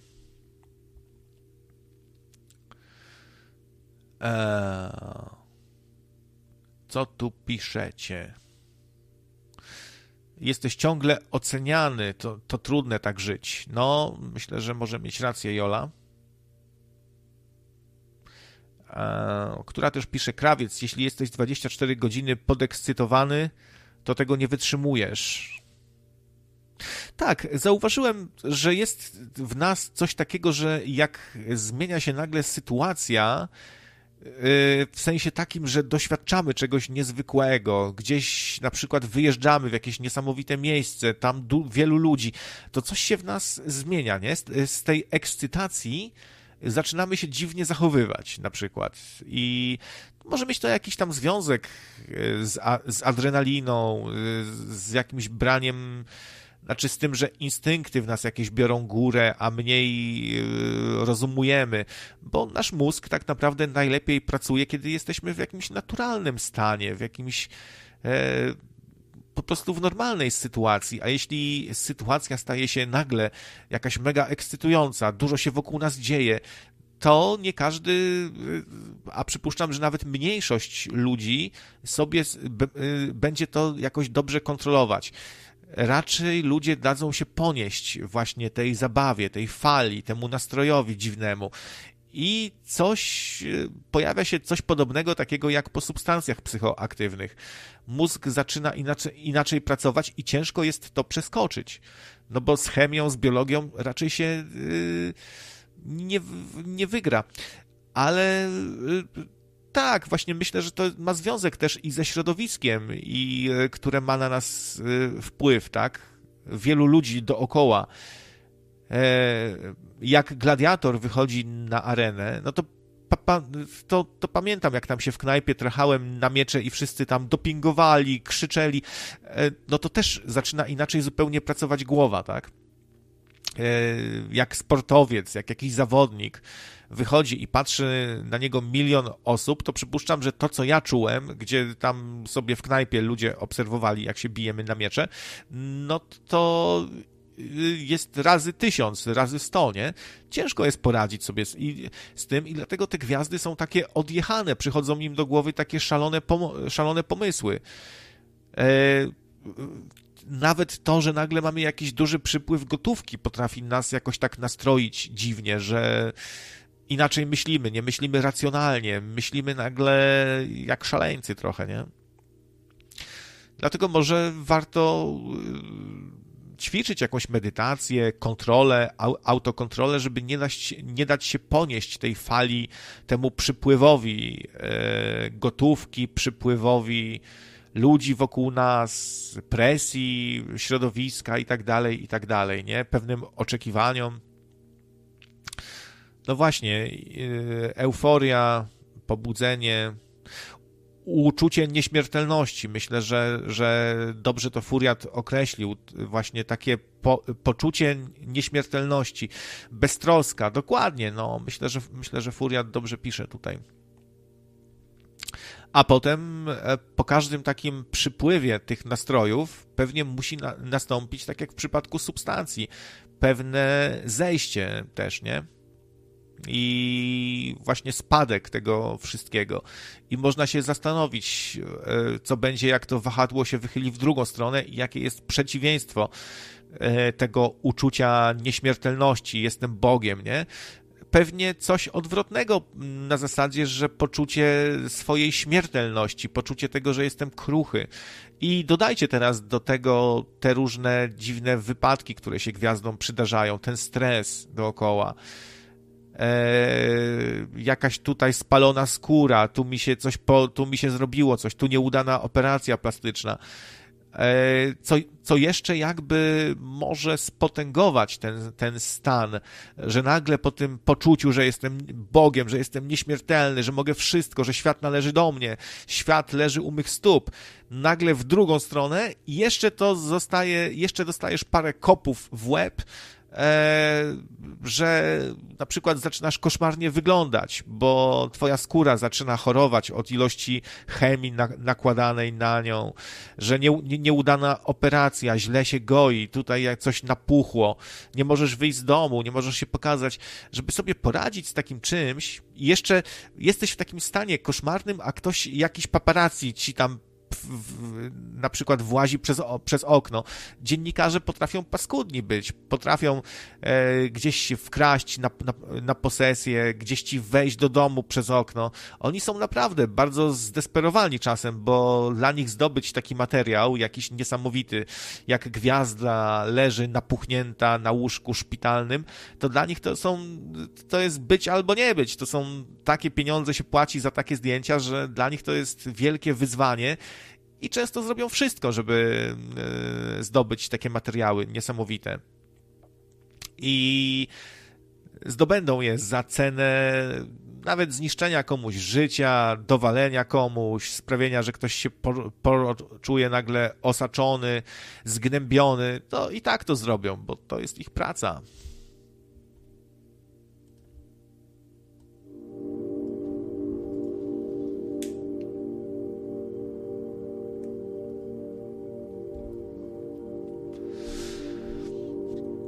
Można też wspomnieć o tym, jak wiele gwiazd doświadcza po prostu jakiegoś takiego bankructwa, upadku trochę na własne życzenie poniekąd, no bo po prostu potrafią rozhulać na przykład wielomilionowy majątek w rok, imprezy, narkotyki, drogie samochody, które potem rozbijają. No i kończy się to tak, że są potem na dnie. I to nie musi być właśnie taki Culkin, u którego, no owszem, tam znaleziono 17 gram marihuany i też jakiś Jezu, ciężko to przeczytać. Alprazolam, w życiu nie słyszałem. Klonazepam. To jak czytane tam, to tylko, że w drugą stronę. Alprazolam i klonazepam. Brał ktoś? To opowiedzcie, jak było. Zróbmy sobie tutaj hyperreala radiowego. No i co? I takie straszne, że u niego tam marihuany znaleziono trochę. Znam takich, co więcej noszą przy sobie, no. No właśnie, ale mamy też te takie gwiazdy. Wiecie co? Prześledziłem sobie takie metamorfozy in minus, nie? Takie negatywne, takie smutne też z naszego polskiego podwórka. No i mamy na przykład takie gwiazdy jak Violetta Villas, która później żyła, kiedy już przestała być wielką gwiazdą, rozchwytywaną, to żyła w nędzy. W jakiejś kurnej chacie, masa zwierzaków, tam zwierzętami się zaopiekowała, zbzikowała troszkę od tego też wszystkiego, no bo poczuła, nagle jej się życie zmieniło. Była wielką gwiazdą, wielką diwą, damą, którą całowano po rękach i w blasku fleszy się przechadzała księżna, księżniczka, a tu nagle staje się kobietą w gumofilcach. Taka zmiana może człowieka totalnie zniszczyć i sprawić, że właśnie zbzikuje, bo nie wiem, no mózg, nie wiem jak pracuje mózg w takiej sytuacji, nagle jakieś wielkie dysonanse się tworzą w głowie, nie? I mózg po prostu nie wie, jak na to zareagować. Tutaj perły, tutaj piękne suknie, blask fleszy, a nagle gumofilce, świńskie gówno i smród i nikt o tobie nie pamięta, nie? No to co się wtedy dzieje w naszej głowie? Najbardziej mnie smucą takie przypadki jak na przykład Marian Wantoła. To jest współtwórca naszych kultowych, tak cenionych bajek Reksio, Bolek i Lolek. No, żył potem w nędzy, w lokalu socjalnym, bez bieżącej wody i z grzybem na ścianie. A w tym czasie jakimś tam lumpom, jakimś tam Danielom Magicalom dawano piękne tam lokale zastępcze i chuchano na nich, bo taki zwykły lump to u nas w Polsce jest trochę świętą krową, nie? I jemu się tam i pomoże, i się mu piękny nowy lokal da, on go tam potem obstra, zniszczy, to mu się da następny, a jakieś takie legendy, no twórca bajek, które znają wszyscy, współtwórca, żyje z grzybem na ścianie i nikt go już nie zaprasza i takie TVP zasrane dostanie 2 miliardy nagle tam dofinansowania, ale przeznaczy je na kręcenie filmu o Zenku Martyniuku, nie? Nie zadba o legendy, nie zaprosi ich do studia, nie załatwi jakichś im udziału w jakiejś nowej produkcji, nie zadbają. To jest najgorsze, to jest coś, co sprawia, że po prostu gardzę tym krajem. Taki kraj po prostu takich, nie wiem, ta Polska się, no jakby tak ją spersonalizować, to taka niewdzięczna kurwa po prostu czasami jest, nie? Ale to ludzie to tworzą, to kraj tworzą ludzie, no nikt się nie zainteresował legendą. I kończy taka legenda na śmietniku, tak samo jak Bogdan Smoleń świętej pamięci. Też wszyscy go mieli w dupie, nie? Gdyby nie ten świat według kiepskich, z którego tak się ludzie śmieją, że takie gówno, to w ogóle by chodził po śmietnikach, nie? I to najsmutniejsze jest w tym to, że te nasze wielkie gwiazdy tak źle potraktowane, to nie są gwiazdy typu MC Hammer, który sobie tam hulał, żył jak król, roztrwonił 100 milionów dolarów w rok. No, dziś jest pastorem MC Hammer i żyje sobie skromnie, jest pastorem. Nie, to nie ma co tego przyrównywać, bo to są nasze tutaj gwiazdy, ludzie kultury, artyści, którzy nigdy tego bogactwa no, rzadko kiedy czegoś takiego doświadczyli, po prostu żyli skromnie. Taki Bogdan Smoleń, legenda, wszyscy go znają, nie? Cała Polska, powiesz Smoleń, każdy zna. To były kabarety, kabaret tej. On prowadził sklep zoologiczny, nawet jak już znany był. On nigdy nie był bogaty. On prowadził sklepik zoologiczny.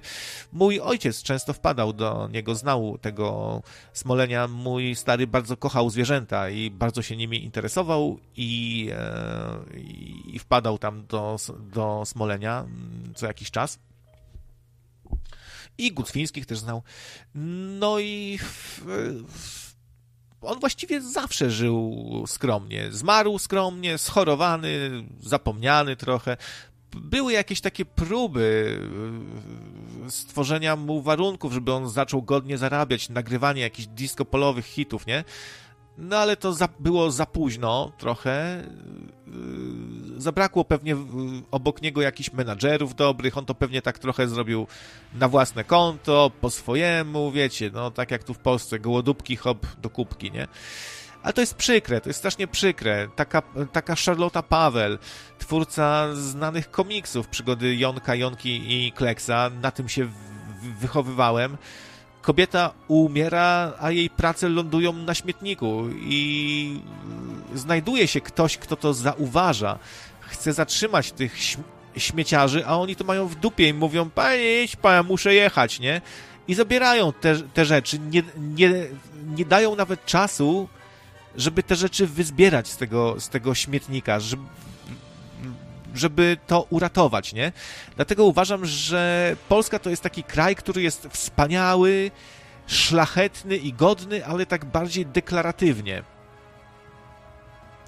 Że my lubimy piękne hasła, mówić jak to Polska, żeby była Polską i Polak Polakowi Polakiem i orzeł biały wykrzyknął Polsko ma cudowna, Chrystusie narodów mój, ale to tak lubimy sobie pokrzyczeć, nie?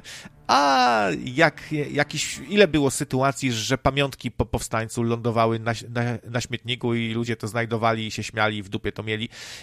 Jest dużo takich sytuacji i niestety będzie tylko coraz gorzej. Będzie właśnie coraz więcej Zenków, Martyniuków, Disco Polo, Plastiku, Fame MMA i Kononowicza i to wszystko zdycha. Nie miałbym nic przeciwko, żeby Polska stała się jakimś, nie wiem, stanem USA, żeby niech to zdycha po prostu, mam to w dupie, naprawdę. Gdyby były jakieś szanse, że się ludzie zmienią, że nie będą tacy paskudni, tacy egoistyczni, tacy bez honoru, zjebani, to może bym jeszcze jakoś się identyfikował. A tak, po prostu tu mieszkam, ale mam to w dupie. Sami sobie ludzie zapracowali na takie elity, na takie traktowanie na arenie międzynarodowej, na to, żeby nas wykupywali, żeby to rozgrabiali. Jak to się mówi, ostatni gasi światło.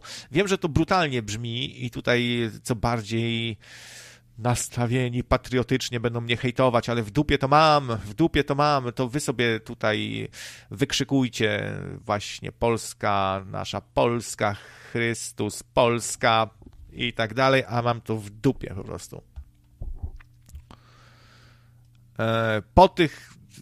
Te przykłady mówią same za siebie. Nie wiem, chcecie tutaj czarować rzeczywistość i przekonywać, że to jest wspaniały kraj? Jak tak się traktuje ludzi na bajkach, których się wychowaliśmy, jak tak się traktuje legendy różne, które nam jakoś, nie wiem, sprawiały, że nie oszaleliśmy w tym PRL-u, nas rozweselały, to potem co? Schorowany, w nędzy, żyjący z grzybem na ścianie, tak? No. Tadeusz Broś, twórca Teleranka, pod koniec życia pracował jako telemarketer, nie? Nie pamięta się zupełnie o starych gwiazdach, różnych legendach, no. Także, sorry za moje nerwy, ale to mnie po prostu rozpierdala takie coś. No, także nasze upadłe różne gwiazdy są, nie ma co ich przyrównywać do takich amerykańskich gwiazd. Ciekawe właśnie, jak taki pastor MC Hammer, to ciekawe, jak on teraz tam,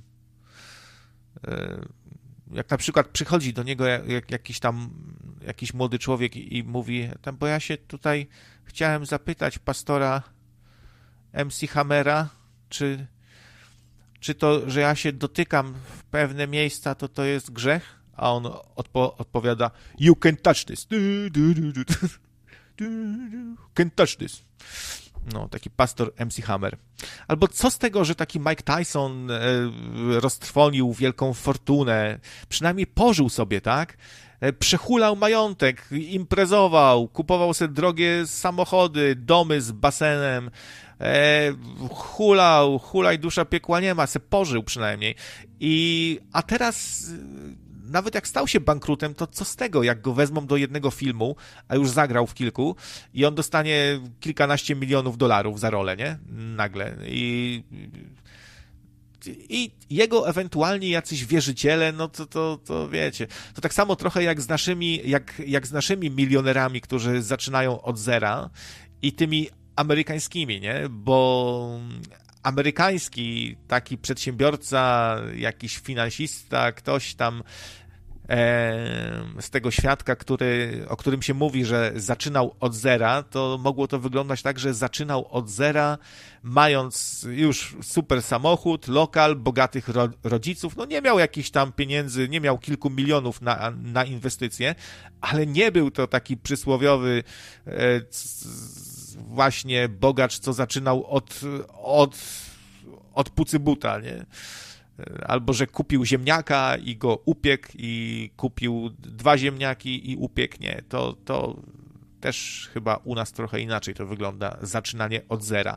U nas taki, co zaczyna od zera, to jest, nie wiem, miał znajomości w służbach i w odpowiednim czasie się urodził, gdzieś tam w latach 90. jeździł do RFN-u i kupował stare pralki i tutaj sprowadzał i samochody na lawecie, albo nie wiem, kupił jakąś partię sprzętu, przywiózł tam ciężarówką od kolegi, no ale to był właśnie taki, co zaczynał od zera. Mieszkał se w bloku,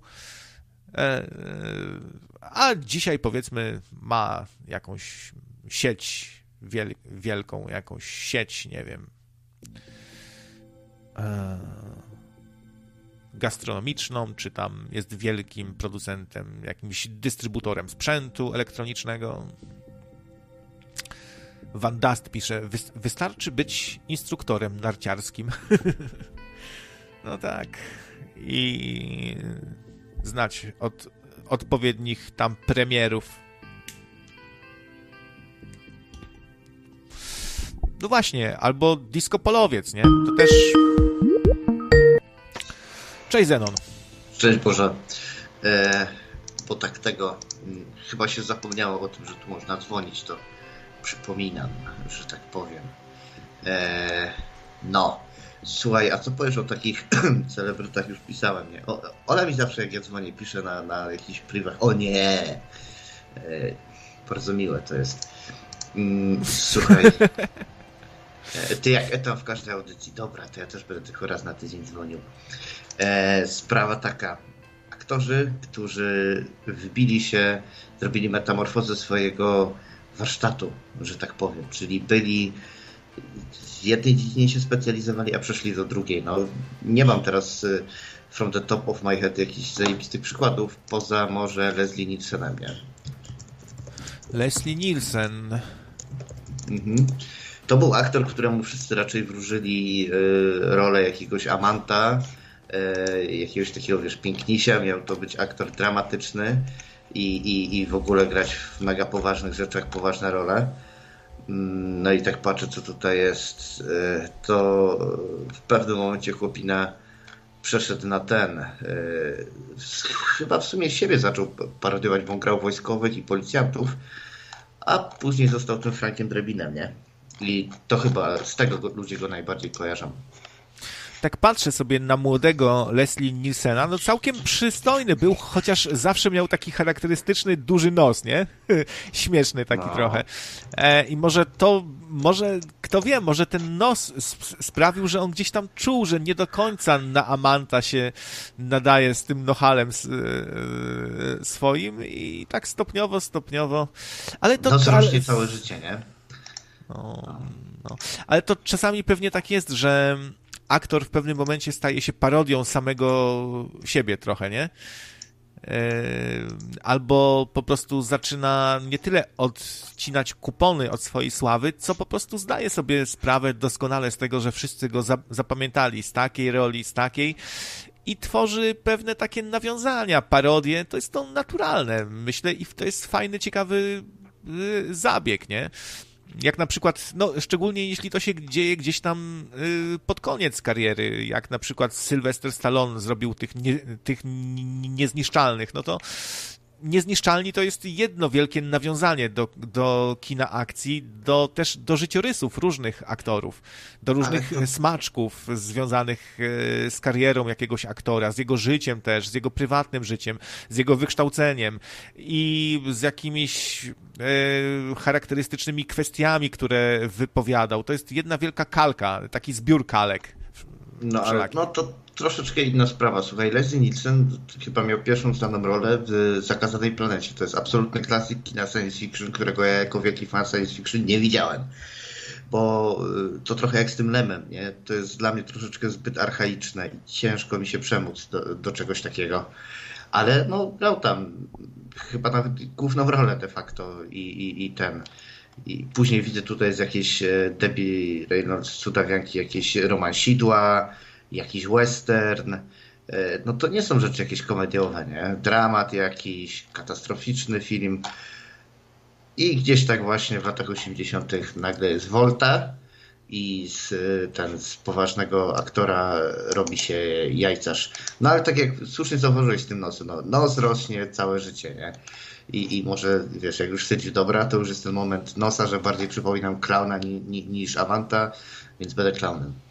Mógł sobie zrobić operację nosa, ale to może być tak, że ci aktorzy starszej daty, to oni są trochę tak z boku i nie mogą się za bardzo tak wkręcić w ten klimat właśnie robienia sobie operacji, powiększania sobie warg i odsysania tłuszczu, tylko są takimi konserwatystami trochę, taką, wiesz, taką starą gwardią, starą szkołą, która nie dopuszcza trochę do siebie takich, nie dopuszcza do siebie myśli, że będą sobie tam coś poprawiać, depilować brwi niteczką i sobie wycinać codziennie włoski z nosa i pompować wary.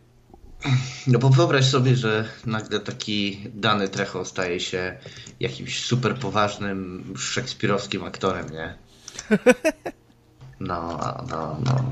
Albo kurde, nie wiem, Patrick Stewart, nie? Nagle zaczyna być jakimś, grać z gryźliwych tetryków, nie? Czy coś takiego. Nie wiem, czy znacie jeszcze takie przykłady poza Leslie Nielsenem, ale myślę, że to jest też taka ciekawa kategoria zmiany.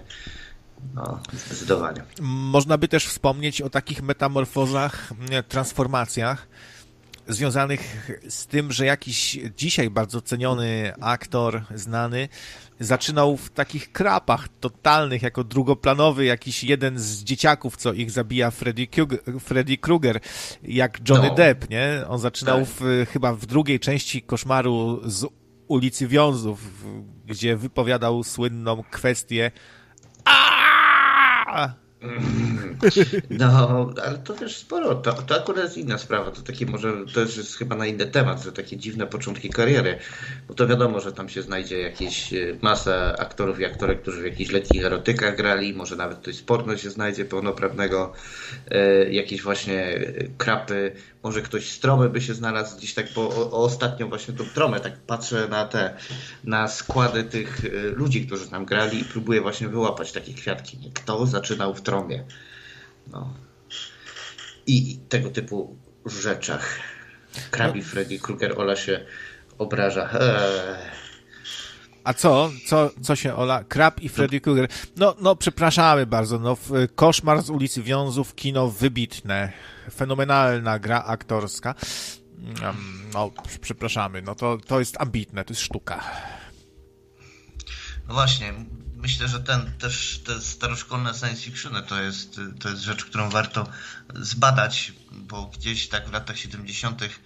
w science fiction i horrorach się pojawiła nowa jakość. Przedtem była przepaść.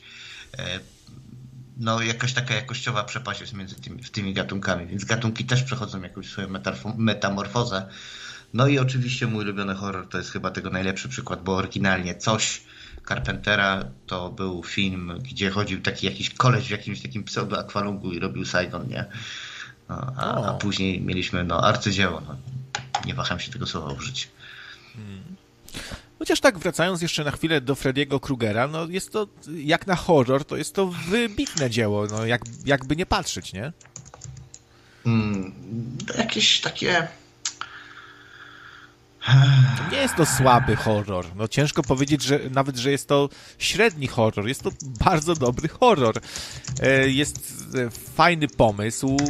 Gra aktorska to też może trochę przesadziłem, no bo Robert Englund, no to on świetnie Freddy'ego gra. Naprawdę. To jest aktor teatralny, jakby nie było, który, no jak ci nasi aktorzy właśnie często zaczynają w teatrach, no to on też mocno związany z teatrem.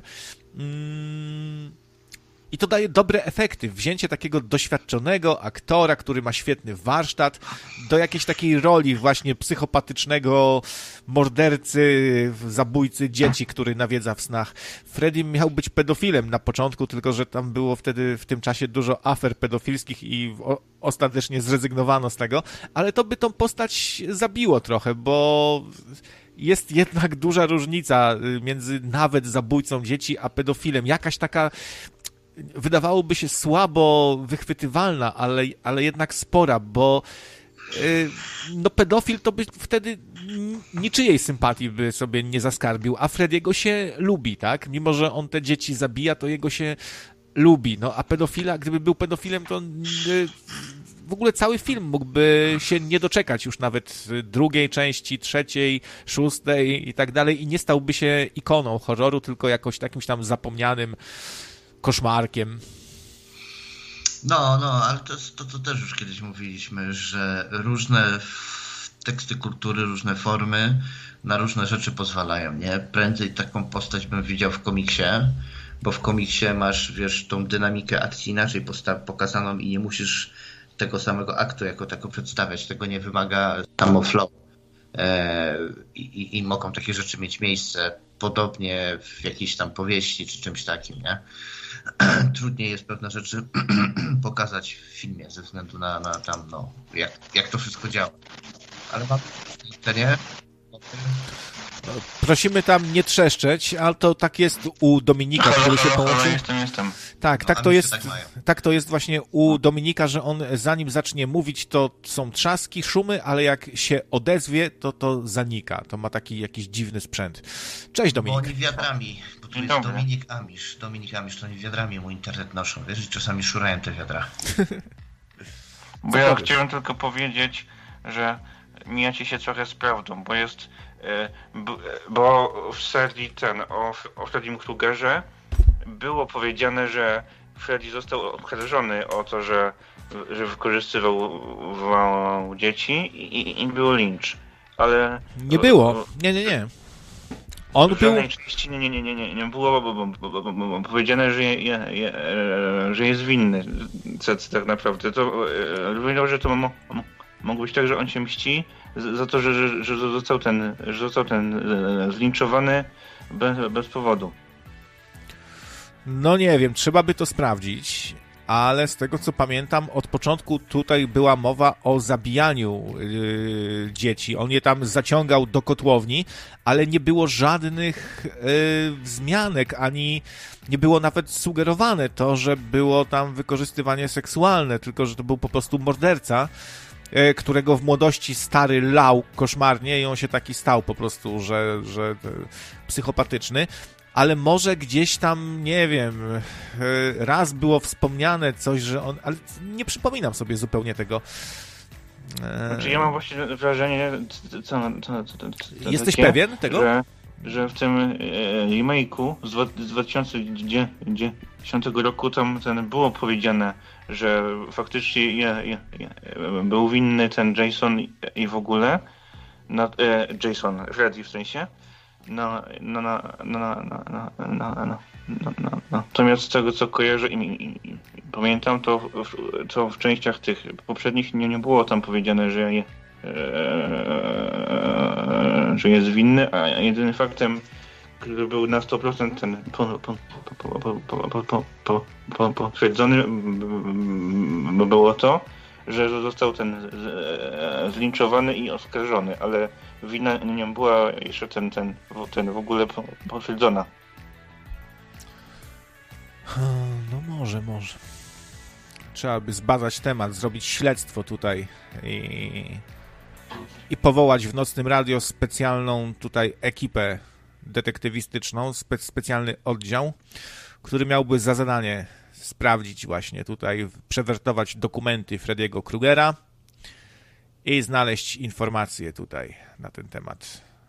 Może nawet, może się w to zagłębię i sprawdzę, bo no nie wiem, też co innego właśnie remake, a co innego ten klasyczny Koszmar z ulicy Wiązów, znany też jako Nocne Mary w Polsce, Nocne Mary. Tak się to nazywało na piratach. No znaczy właśnie mnie dziwi, co do tytułu, to jest jeszcze inna ciekawostka, bo tytuł jest tak naprawdę źle przetłumaczony, bo co powinno zostać ten przetłumaczony jako koszmar z ulicy Wiązowej, bo w Polsce się nazywa ulicę, że Wiązowa, a nie Wiązów, czy że ten Kwiatowa, a nie Kwiatów, tulipanowa, a nie nie tulipanów. Mhm. No może, ale to by wtedy tak dziwnie brzmiało trochę, tak bardzo polsko i to nie wiem, czy byłby dobry zabieg. Nie zawsze takie najbardziej wierne tłumaczenie, najbardziej poprawne się sprawdza, tak zwyczajnie. Czasem trzeba to trochę przerobić, no bo ulica Wiązowa, panie, gdzie tu ta Wiązowa? To tak, wiesz, to by trochę popsuło, myślę, nie? No możliwe. O tłumaczeniach możemy też kiedyś zrobić audycję. Właśnie Dirty Dancing słynne, albo Szklana Pułapka. A jak przetłumaczyć Die Hard? Trudne do zabicia.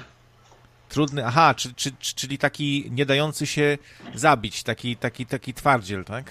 Po prostu, że go ciągle gonią, ścigają, on biega po szkle na bosaka i terroryści, a on się nie da zabić. Ja mam wrażenie, że to jest nie do przetłumaczenia, bo to jest taki związek frazeologiczny w angielskim i nie ma on w Polsce odpowiednika, więc trzeba by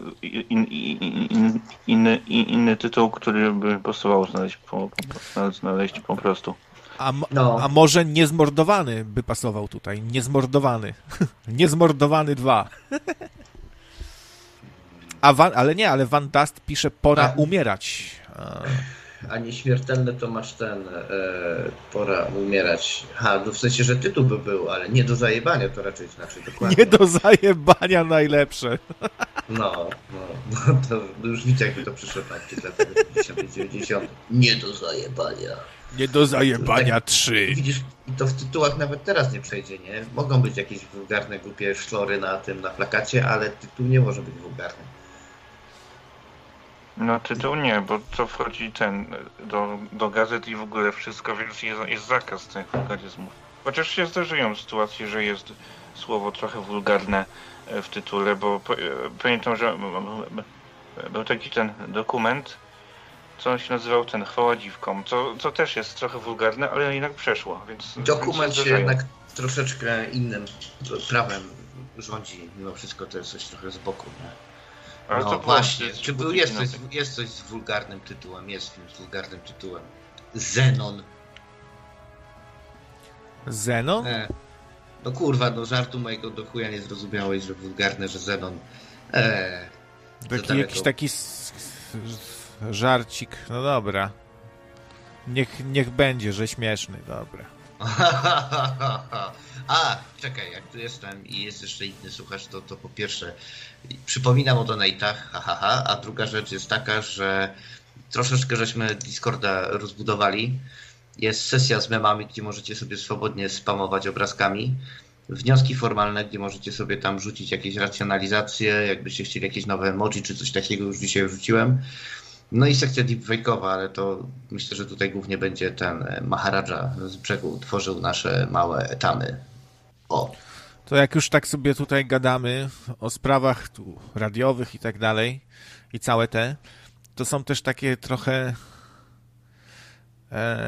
jak to powiedzieć, no protesty takie, ludzie protestują, że jesteś zbyt złośliwy, zgorzkniały, cyniczny, nie cyniczny, sarkastyczny i taki, wiesz, to niektórych to tam denerwuje, ale to spoko, to tak, może taki musisz być po prostu. To teraz się dowiedziałeś, zorientowali po tych 5 latach? Och. No w porządku, nie? To dowiedz się, co to za ludzie i ja z nimi sobie chętnie pogadam.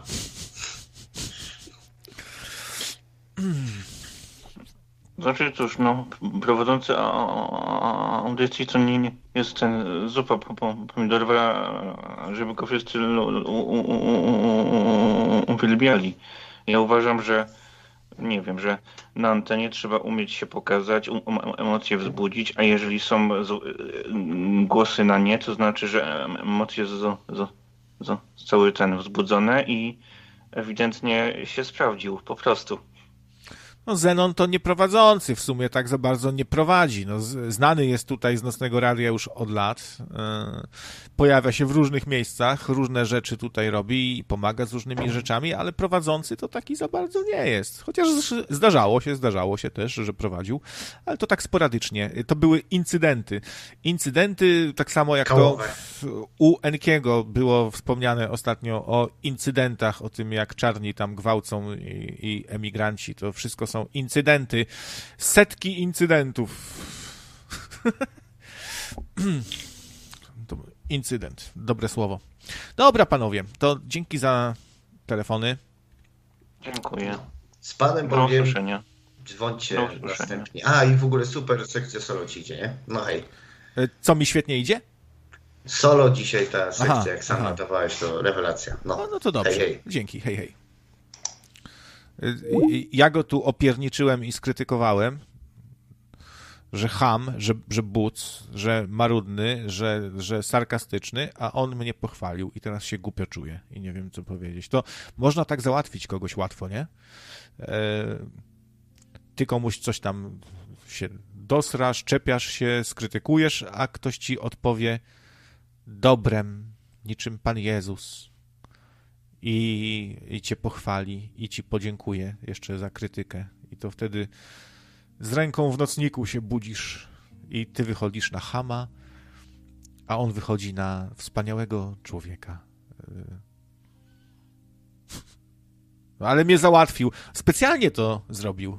To właśnie to jest Zenon, widzicie, to był właśnie przykład.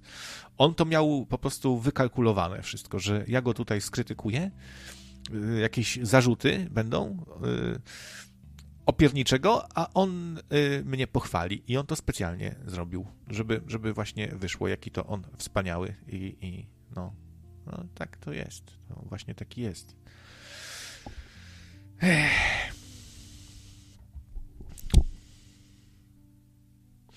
No, to może jeszcze właśnie coś o Popku chciałem wspomnieć, jak on się zmienił. To jest ciekawy przykład, jak można swój wizerunek mocno zmienić, nie? Widziałem gdzieś właśnie jego zdjęcia, jak był jeszcze mało znanym raperem. On był, z tego co pamiętam, związany z takim zespołem hip-hopowym Firma. Gdzieś tam się pojawiał trochę jako taka postać drugoplanowa, mało znany. No dzisiaj jest wielką gwiazdą Popek, no Popuś to ty, no kto nie zna Popusia, nie? No samo to pytanie właśnie Popuś to ty to jest też zabawne w sumie, no bo ciężko pomylić kogoś z Popkiem. Mało kto ma czarne oczy i tylko te czarne oczy, tylko twoje czarne oczy. No... Właściwie to takie ciemnozielone, bo on jakiś tam ten ciemny tusz, to on tak zzieleniał i ma tak takie czarne oczy jak kosmita.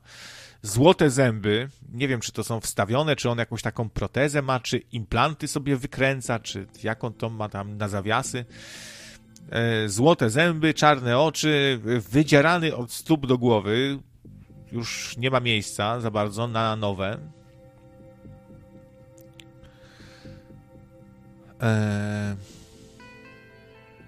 No i to jest ciekawa zmiana też, nie? Jak można z siebie potwora zrobić właściwie w imię, no tak jakby nie było sztuki, w ramach show pewnego.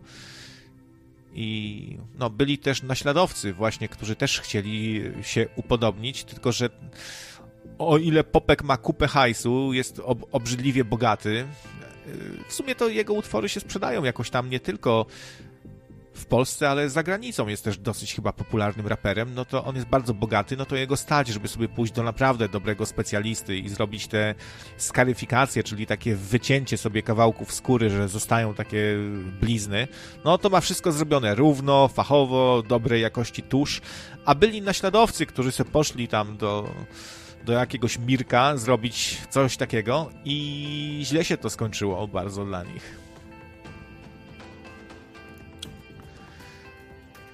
No, to jest też, no i to jest też oznaka, patrzcie, tak to czasami jest w tym show biznesie, że jak ktoś coś zrobi jako pierwszy, zrobi sobie blizny na gębie, te oczy, no i dodatkowo jeszcze słynie z tego, że nagrywa no w miarę fajne jakieś tam utwory rapowe, to na to się inaczej patrzy niż na naśladowcę, na kogoś, kto chciał też być taki sam i powtórzył te różne zabiegi. To już nie jest zupełnie to, nie?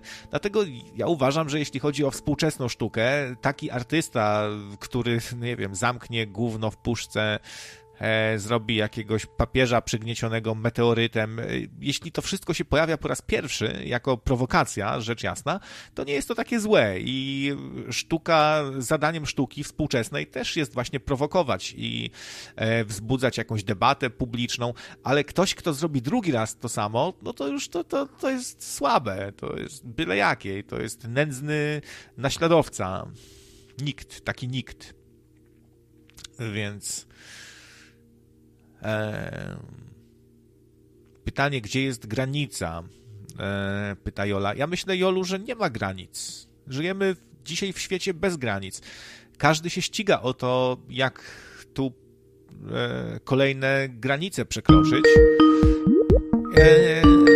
I mi osobiście ten świat jakoś odpowiada, to przekraczanie granic. Kurde, no. Proszę tu nie przeklinać, co to za słowo kurde. Nie, jestem na antenie, sorry. Nie, bo zgłupiał mój telefon jak zwykle i dźwięk mi gra cały czas do ucha. No, tak tutaj, sorry, tak znienacka napadam, ale mam przerwę od swojego magicznego projektu, to mnie już ludzie dopytują z ciekawością. A no, są ciekawi, kurczę, co tam sobie wymyślił. Ale na jesteś razie nie gwiazdą. Powiem, na razie, no jesteś gwiazdą, no to wiesz. Powiem, ale nie chcą mi, kurde, dać tutaj odpowiedzi na pytanie, jaki właściwie to dzisiaj jest temat. Czy to jest spoiler? No, piszą, że spoiler. Tak się domyślam, że o filmach horrorowych z lat 80. Jeśli chodzi o Nocne Mary, czyli jak to się nazywało? Nightmare. No, czyli dobrze przetłumaczyli w sumie. To Freddy Krueger to taka jedna z chyba z ulubionych postaci tamtych czasów, z takich seryjnie kręconych filmów, bo przypominam, że ich było chyba 7, jeżeli chodzi o tego, jak on się nazywał, Patryk Ungle... Nie, kurde, wyleciał mi z głowy nazwisko tego aktora. I pamiętam, że 6. część tego filmu to był pierwszy film kolorowy w polskim kinie wyświetlany w technologii 3D, aczkolwiek anaglifowej, na takie papierowe okularki niebiesko-czerwone. No, to tak na wstępie może będę złośliwy trochę, ale to powiem, że stary, dobry Etam nie wie, jaki jest temat audycji, i pomyliło mu się, bo strzelał, ale nie trafił i zły temat. No, w tle słychać jakiś brzęk talerzy nawet, bo... i tam grał ten, no zapomniałem, ten, ale fajny był taki. No, ale cóż. No, ten aktor.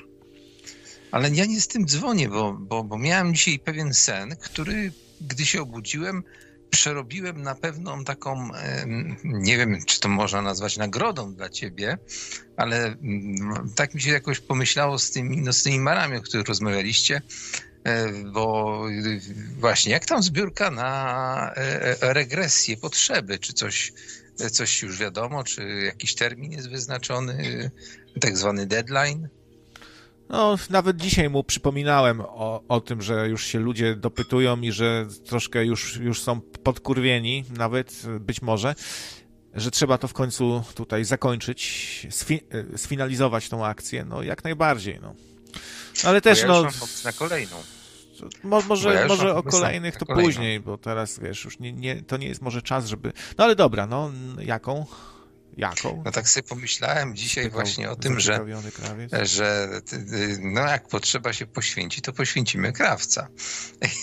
i nawet zdradzę ci, jaki mi wpadł do głowy pomysł z pewnym dowcipem, że tak powiem, od słuchaczy. Otóż jest coś takiego jak kolej transsyberyjska. Ona ma, zdaje się, relację Berlin czy Moskwa aż do Nowosybirska. I to się jedzie 2 tygodnie. No i taki, wyobrażam sobie taki zakup biletu w pierwszej klasie dla krawca, który pojechałby właśnie koleją transsyberyjską i transmitował tą, że tak powiem, całą podróż na żywo. Oczywiście o ile byłby dostęp do internetu, ale z tego co wiem, jakiś tam zapewniony jest, przynajmniej na pewnych odcinkach. Tylko mała taka poprawka na to, bo przedziały pierwszej klasy są tam 6-osobowe, więc 5 podróżnikami byłaby misja katolicka do Nowego Sybirska złożona z 5 księży. To było bardzo ciekawe z mojego punktu widzenia. Przynajmniej z mojego punktu widzenia, może pozostali mają inne zdanie, jaka transmisja by z tego wyszła po prostu. Mhm.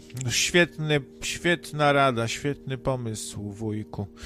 No to ja proponuję inną akcję. Robimy zbiórkę na wysłanie Etama na Księżyc. Może... O, to by było bardzo dobre. No, rozmawialiście ostatnio o tym, jaką sobie wybieracie, że tak powiem, niektórzy z pompą, niektórzy z mniejszą pompą, niektórzy chcą być spaleni, formę, że tak powiem, no, degradacji waszego ciała po. I ja wpadłem na bombowy pomysł, to znaczy akurat z wielką pompą, z wielkim hukiem chciałbym być wsadzony do bomby termobarycznej, zrzucony na Berlin. To by było super. No, a dzisiejszy temat to metamorfozy gwiazd. Szkoda, że od początku nie słuchałeś, bo pojawiał się temat też kulturystyki, to znaczy temat nabierania masy mięśniowej przez jakiegoś aktora, który się przygotowuje do roli, to tam byś się mógł, wiesz, coś wypowiedzieć na temat, a nie robić tutaj takie... Dobra, no to zacznijmy.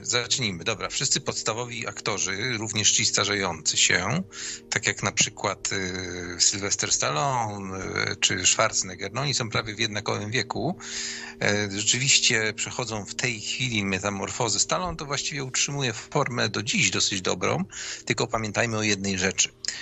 Panowie tacy właśnie zamożni, no bo nie ma się co czarować, że to są faceci, którzy mają miliony, oczywiście są pod kontrolą lekarza i mają terapie testosteronowe, które wyrównują im testosteron do powiedzmy poziomu 25-latka, dzięki czemu mogą zachować tą formę przez dłuższy czas. Nie czarujmy się, większość kulturystyki obecnie nie jest naturalna, jest na jakichś rodzajach metanabolów czy różnego rodzaju testosteronów. Często też się stosuje przetaczanie krwi w takich ekstremalniejszych bardziej przypadkach, więc również dotyczy to z całą pewnością 100% aktorów, szczególnie, że oni nie występują w zawodach. Więc nie ma, że tak powiem, groźby wpadki, aczkolwiek Sylwestrowi taka się przydarzyła, bo został kiedyś schwytany na lotnisku bodaj, jeżeli się nie mylę, to było Sydney, z paczuszką właśnie ludzkiego hormonu wzrostu. I były z tego powodu jakieś problemy. Oczywiście sprawę zamieciono pod dywan, bo to Stallone. No ale gdyby na przykład mnie przyłapali czy ciebie, to z pewnością mielibyśmy tam australijską odsiadkę, nie? No, co prawda wspominałem o tym, mówiłem dzisiaj właśnie o terapii testosteronowej Stallone, no ale niech będzie, że to niesamowite, to ciekawe informacje tam tutaj, dziękujemy, no, niech będzie. Natomiast nie wiem, czy interesuje cię kwestia związana z metamorfozą, może nie tyle ciała, chociaż tutaj akurat Robert De Niro kiedyś się, zdaje się, popisał w roli boksera bardzo mocno. Nie pamiętam tytułu filmu w tej chwili, on dosyć dawno był nakręcony. Natomiast, przytył tam 20 chyba kilo czy 25 i potem schudł znowu. Natomiast metamorfoza to też kwestia makijażu i ewentualnie jakiegoś, nie wiem, stroju. I tutaj powiem szczerze, że mi się bardzo podoba to, co zrobili w Deep Space Nine szczególnie, gdzie tych ras tam jest dosyć dużo na stacji, czyli Star Trek górą. Coś jeszcze mi chodziło po głowie, jakiś film właśnie z science fiction, ale chyba sobie nie przypomnę tytułu. Też taki było bardzo... A, już wiem. Duna. Ale chodzi mi o tą Dunę, która była nakręcona po filmie kinowym, czyli taka Duna w wydaniu wideo 4 czy tam 6 godzinna. Tam też postaci były po prostu zrobione fenomenalnie. Nie wiem, czy o taką metamorfozę też ci chodzi.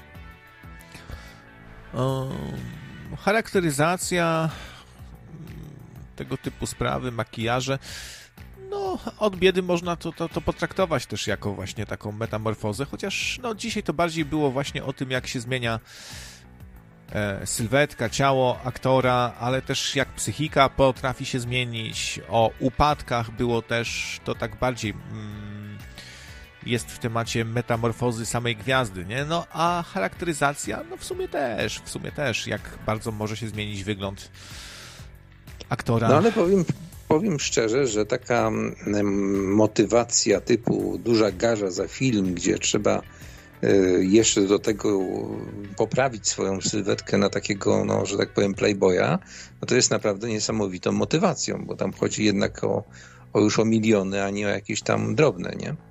Także ja na przykład chciałbym takie wyzwanie dostać, bo wtedy z pewnością miałbym motywację, tylko kto mnie weźmie i do jakiej roli, nie? Może znajdą się propozycje na czasie Nocnego Radia, do jakiej roli bym się nadawał. No, chyba samego siebie mógłbym tylko zagrać. No był film Zenek, to może właśnie film Etam. Ciekawe jest też może to, że aktorzy często w prawdziwym życiu są bardzo niewysocy, są bardzo niscy, a zupełnie tego nie widać na filmie, gdzie kamera trochę oszukuje i nawet jakiś kurdupel często się świetnie sprawdza jako aktor, ponieważ jakoś tak jest, że on się wtedy ładniej wpisuje w kadr. Lepiej go widać po prostu, nie? Ciężej jest sfilmować aktora bardzo wysokiego. Tak naprawdę taki idealny aktor to właśnie niski, łysy, żeby można mu założyć jakieś tam włosy, perukę dowolną. I to się sprawdza. I taki, który ma twarz nijaką i podkreśla się różne cechy tej twarzy odpowiednio też światłem, makijażem. Z lat 80., gdzie była taka rubryka w Świecie Młodych, nie wiem, czy jeszcze pamiętacie tą gazetę, Świat Młodych, to takie brawo komunistyczne, no, tak to można nazwać. Tam była rubryka o aktorach i pamiętam, jak ewoluowała wysokość Schwarzeneggera. W pierwszym takim artykule, którym na jego temat czytałem, po Terminatorze, zaraz po premierze w Polsce, czyli 2 lata po tym, jak była premiera światowa, opisali go jako faceta, który ma 1,98 m. Później zmieniło to się na 1,89 m. Potem udało się zdobyć film na kasecie wideo A Pumping Iron, gdzie było już 1,86 m, a ostatnio jeden z blogerów, który zajmuje się, Stalowy Szok chyba się nazywa kanał, mówił, że miał okazję stać koło Schwarzeneggera i wydawał mu się na 1,76 m, co najwyżej. No. Także taka ciekawostka. Ci aktorzy, którzy wcielali się w Space Marines w drugiej części Obcego, czyli, przepraszam, Colonial Marines, oni się nazywali dokładnie, czyli ci żołnierze, którzy mieli misję sprawdzić, co tam się dzieje w bazie kosmicznej, skąd przestały dochodzić sygnały, no to ci Marines, ci aktorzy, którzy wcielali się w tych kosmicznych żołnierzy, to oni specjalnie zostali wysłani do jakiejś tam jednostki, gdzie przebywali z prawdziwymi żołnierzami, żeby nauczyć się pewnego sposobu bycia, zachowania. I to sprawdziło się świetnie, bo to czuć od nich, że to są takie trepy właśnie, a to tak mogą być tacy wrażliwi, wesołkowaci, zupełnie inni ludzie, no tacy artyści bardziej, którzy nauczyli się tego sposobu bycia, jak się zachowywać, jak żołnierz, nie? Tak. A z takich metamorfoz, które nie były do końca zasługą aktora, to przypomina mi się historia, bo wtedy też gdzieś w jakiejś filmie, czy były kiedyś jakieś dwie gazety za komuny, które opisywały właśnie czasami jakieś filmy, jak powstawały. Była recenzja Himena, w którym występował Dolph Lundgren, znany przede wszystkim z Rockiego Czwórki jako Iwana Drago. I tam była ciekawostka taka, że Dolph Lundgren, ponieważ on jest dobrze zbudowany, ale nie widać tych mięśni tak bardzo, no bo facet ma prawie 2 metry wysokości rzeczywiście i czy nawet 2,5, coś koło tego. W każdym razie tam mu zrobiono sztuczne mięśnie. Był pakowany specjalne ubranka, także żeby lepiej wyglądać, że tak powiem, to zrobiono sztucznie te mięśnie, nie? Dorobiono mu. Tak, do dziś się stosuje tego typu zabiegi czasami, na przykład Chris Hemsworth, czyli ten Thor, o którym mówiłem wcześniej, to on w ostatniej części Avengersów Endgame pojawia się jako grubas, bo on się tam zaniedbał mocno i ma normalnie brzuszek, sobie tam na konsoli gra, pije piwko. No i to nie było tak, że on stracił sylwetkę do tej roli, że sobie wyhodował brzuszek piwny, mięsień piwny, tylko to był kostium. Też zrobiono mu takie sztuczne ciało nakładane. No. O, przypomniało mi się, że ja też jestem w trakcie metamorfozy. Pochwalę się tutaj, ze 112 startowałem w styczniu, a jest 98, więc całkiem nieźle. Ale nie widzę specjalnie różnicy i to jest smucące. Jakby to powiedział Adam Małysz swoim językiem. Przypomniała mi się jeszcze postać Kobra, czy Kobretti, on się chyba nazywał w Stallone, gdzie właśnie uznali, że jest za niski i występował w butach na tych, jak to się nazywały, koturny, tak? Takie jakby obcas na całej długości buta. No to tak, czasami robi się nawet takie ujęcia, że aktora stawia się na jakichś cegłach, na skrzyneczce jakiejś, żeby ten, kto stoi koło niego przy zbliżeniu, no, żeby po prostu nie wydawał się mniejszy, żeby nie było widać, że jest po prostu niski, a Stallone faktycznie, on jest niski. Chyba jedynym takim filmem, który kojarzę, polskim, w którym aktor się mocno przygotowywał do roli w ten sposób, że nabierał właśnie masy mięśniowej, że ćwiczył, no to chyba filmy Patryka Wegi i na przykład Niebezpieczne kobiety, gdzie Sebastian Fabiański, grający Cukra, takiego gangstera, harlejowca, no faktycznie zbudował sobie fenomenalną sylwetkę i ostro ćwiczył i jeszcze musiał grać cukrzyka, a cukrzyk to jest taki wyżyłowany chyba, nie? Więc on musiał te mięśnie mieć bardzo wydatne i czy to może był Piotr Stramowski, to grał Miamiego, tak, on też mocno ćwiczył kulturystykę, żeby się przygotować do roli tego gliniarza. Właśnie i ci dwaj aktorzy wykonali naprawdę niezłą robotę, ale większość aktorów chyba nie przywiązuje do tego dużej wagi. No nie, dwóch było naszych aktorów bardzo zresztą znanych, Pazura był taką osobą, gdzie rzeczywiście pakował przez dłuższy czas, tylko nie pamiętam, do którego filmu to było. I jeszcze Borys Szyc do Supermocny czy Ekstramocny był taki film, gdzie on takiego siłacza grał, który jak walnął w ziemię, to aż taki podmuch był. Nie wiem, czy przypominasz sobie ten film, czy w ogóle go oglądałeś, bo ja go przypadkiem gdzieś tam na jakimś chomiku chwyciłem i polskich filmów nie oglądam. Ekstramocny, supermocny, coś w tym stylu. Tak. Także on też przypakował dosyć mocno, aczkolwiek no marny był, szczerze mówiąc. Ta metamorfoza nie była zbyt jakaś duża, chociaż akurat u Pazury no troszkę tego mięśnia było widać.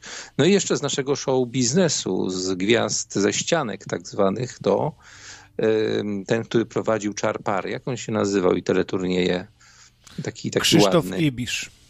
O, no Ibisz, no przecież Ibisz ma już nawet na Wikipedii w jego życiorysie jest, że on jest kulturystą. Marek Perepeczko też nieźle się prezentował w roli Janosika, nie? Tak, jeszcze w tamtych czasach był drugi aktor, który rzeczywiście uprawiał kulturystykę i trójbój siłowy. Kurczę, jak on się nazywał, jejku. Taki bardzo charakterystyczny aktor, jejku. Mam na końcu języka, nie przypomnę sobie. Może ktoś na czacie będzie wiedział. Właśnie z czasów Perepeczki on był większy od niego, dużo większy. Cholera. Nawet był w reprezentacji Polski, już niestety nieżyjący też aktor. Widzisz, to jest przewaga dzwonienia z komputera. Można sobie zawsze wklepać szybko film web i jakiś film wpisać i można szybko przypomnieć sobie. Też mam czasami coś na końcu języka, no ale mogę sobie sprawdzić właśnie w przeciwieństwie do ciebie, bo ty dzwonisz zawsze z jakiegoś tam telefonu Dugi, no to nie za bardzo możesz. Ale jak ja jego mogłem zapomnieć, kurde? Przecież ja na jego temat artykuły czytałem w kulturystyce nawet. Może chodzi o Komara, Marcins przypomina. Nie. Komar to był kulomiot nasz, lekkoatleta. Edward Zentara? Chris tutaj pisze. Nie, czekaj, komputer otwieram, żeby zobaczyć, bo teraz będzie mnie to męczyć. No zawsze pamiętałem jego nazwisko. Taki fajny, sympatyczny, charakterystyczny bardzo człowiek. Miał ciekawą historię, bo... z jakiego filmu? W jakim filmie grał główną rolę? No właśnie nie potrafię sobie przypomnieć czyli filmu. Ani aktora, ani filmu. To był ten, co grał w tym. Co grał w tym. No, nie pamiętam właśnie. Jak on się nazywał i w czym grał, ale taki z włosami, taki był. Wiem, jak to znaleźć. Wysoki taki. Poczekaj. Już, zaraz tutaj. Muszę do tego dojść. No przecież niemożliwe, że go zapomniałem. To był najlepszy z kulturystów, aktorów. Polskich, tak? Tak jest. I z całą pewnością powiesz, że też go znasz. Ja pierdzielę, jak można było? No Glinka, Marian Glinka oczywiście. A z nim się wiąże ciekawa historia. Właśnie ja pamiętam do dziś, jak to czytałem w kulturystyce, jeszcze w tym czasopiśmie komunistycznym, jak zaczął trenować kulturystykę, on bardzo szybko nabrał masy mięśniowej i jego ojciec był gdzieś w RFN, czy gdzieś tam, no wiadomo, jakoś tam na zaproszenie urodziny, tam parę groszy dorobić. No i się kąpał jako dzieciak, opowiadał o tym, nie? I ojciec wchodzi do łazienki i widzi, że tam jakiś chłop taki szeroki i podejrzewał matkę, że po prostu to jakiś facet do niej przyszedł, a to syn po prostu tak się rozrósł w ciągu pół roku. No faktycznie, no, oczywiście, że kojarzę tego aktora. No, kurczę, no tak prosto to nazwisko zapamiętać i wyleciało mi z głowy. No, faktycznie chyba taki... Faktycznie taki chyba jeden z największych mięśniaków polskich, jak popatrzeć sobie. Ale bardzo uzdolniony, bo on i świetnie tańczył. Ja pamiętam taki właśnie film, gdzie jak gdyby był w jakimś balecie, czy w czymś takim i po prostu on, cała tam była scena z nim. Wywijał niesamowicie jak na takiego kawał chłopa, nie? No, także to trochę tych postaci u nas jednak było, ale tacy typowi kulturyści to chyba się... Nie załapali. Zresztą mówiąc prawdę, to nasze kino raczej nie kręci filmów, gdzie można byłoby w jakiś sposób wyeksponować taką postać. No. Nasze kino jest raczej na jedno kopyto, nie? I to jest właśnie ten problem. No, może dzisiaj, ale no kiedyś może mniej, nie? No ja na przykład powiem szczerze, że bardzo się nastawiałem na Wiedźmina, chociaż przyznam, że nie są to moje klimaty, jeśli chodzi ani o grę, ani o książki. Miałem oczywiście podejście do pierwszej części Wiedźmina na komputerze, ale jakoś niespecjalnie mnie to wciągnęło. Natomiast no tak się do filmu tego Netflixowego oczywiście przymierzałem, bo pierwszą wersję zacząłem oglądać z wielką nadzieją, no ale jak zobaczyłem te pajacyki, które tam z trawy wyskakują, różne na rękę nałożone, no to od razu sobie dałem z tym spokój. I powiem szczerze, że nie zabrałem się, nawet nie obejrzałem jednego odcinka. Ale chyba zrobiłem dobrze, bo słyszałem, że jest to film jednak dla miłośników tego uniwersum, nie? Że trzeba troszkę wiedzieć na ten temat, żeby tak skonsumować ten film jak należy, nie? No, niekoniecznie chyba. Dobry jest serial, ten Netflixowy Wiedźmin jest całkiem zacny, mi się podobał.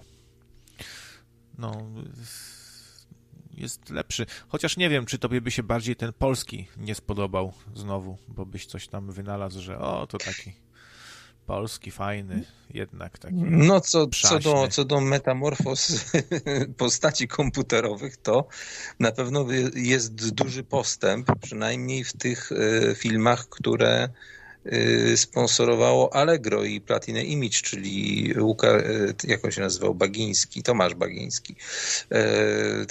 Tam rządzi tym wszystkim i dzieli. To postęp jest zdecydowanie. Natomiast powiem tak szczerze, ja niedawno sobie kilka razy tego Smoka w lepszej i w gorszej jakości pooglądałem i on aż tak strasznie źle zrobiony nie był. Naprawdę. Po prostu Myślę, że tutaj bardziej zagrało to, że była taka charakterystyczna dla polskiego, no nie kina, bo to był raczej serial telewizyjny, taka charakterystyczna kolorystyka. My mieliśmy zawsze te filmy takie, no tak jak alternatywy, że niby kolorowy, ale czarno-biały. Nie? I tak samo było z tym Wiedźminem, wydaje mi się. Taki jakby był na kiepskiej jakości taśmie nakręcony, nie? No zupełnie się z tobą nie zgodzę. Ten Smok ma nawet głupi ryj, taki jakiś nieforemny i no wygląda po prostu jak zrobiony na Imaginie jakimś starym, na Amidze.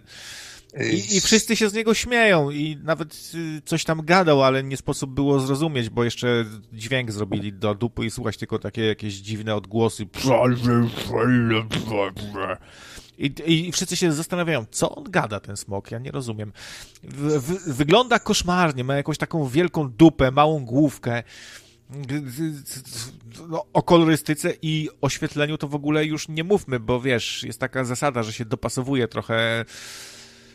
Tak, oczywiście. Znaczy, że się dobrze, obiekt oświetla już od dawna jakby otoczeniem, a nie z dupy się światło jakieś daje, to po prostu wszystko zawodzi, więc kiedy ty mi mówisz, że ten nie jest taki zły, ten Smok, no to trochę śmiesznie to brzmi, nie? No, nie wiem, a porównujesz go z innymi jakimiś smokami? Nawet w jakimś starym filmie typu Ostatni Smok. No tak, oczywiście w tamtym czasie wyszedł, zresztą też byłem w kinie, no Wiedźmin leciał w telewizji, a w kinie leciał Dragonheart.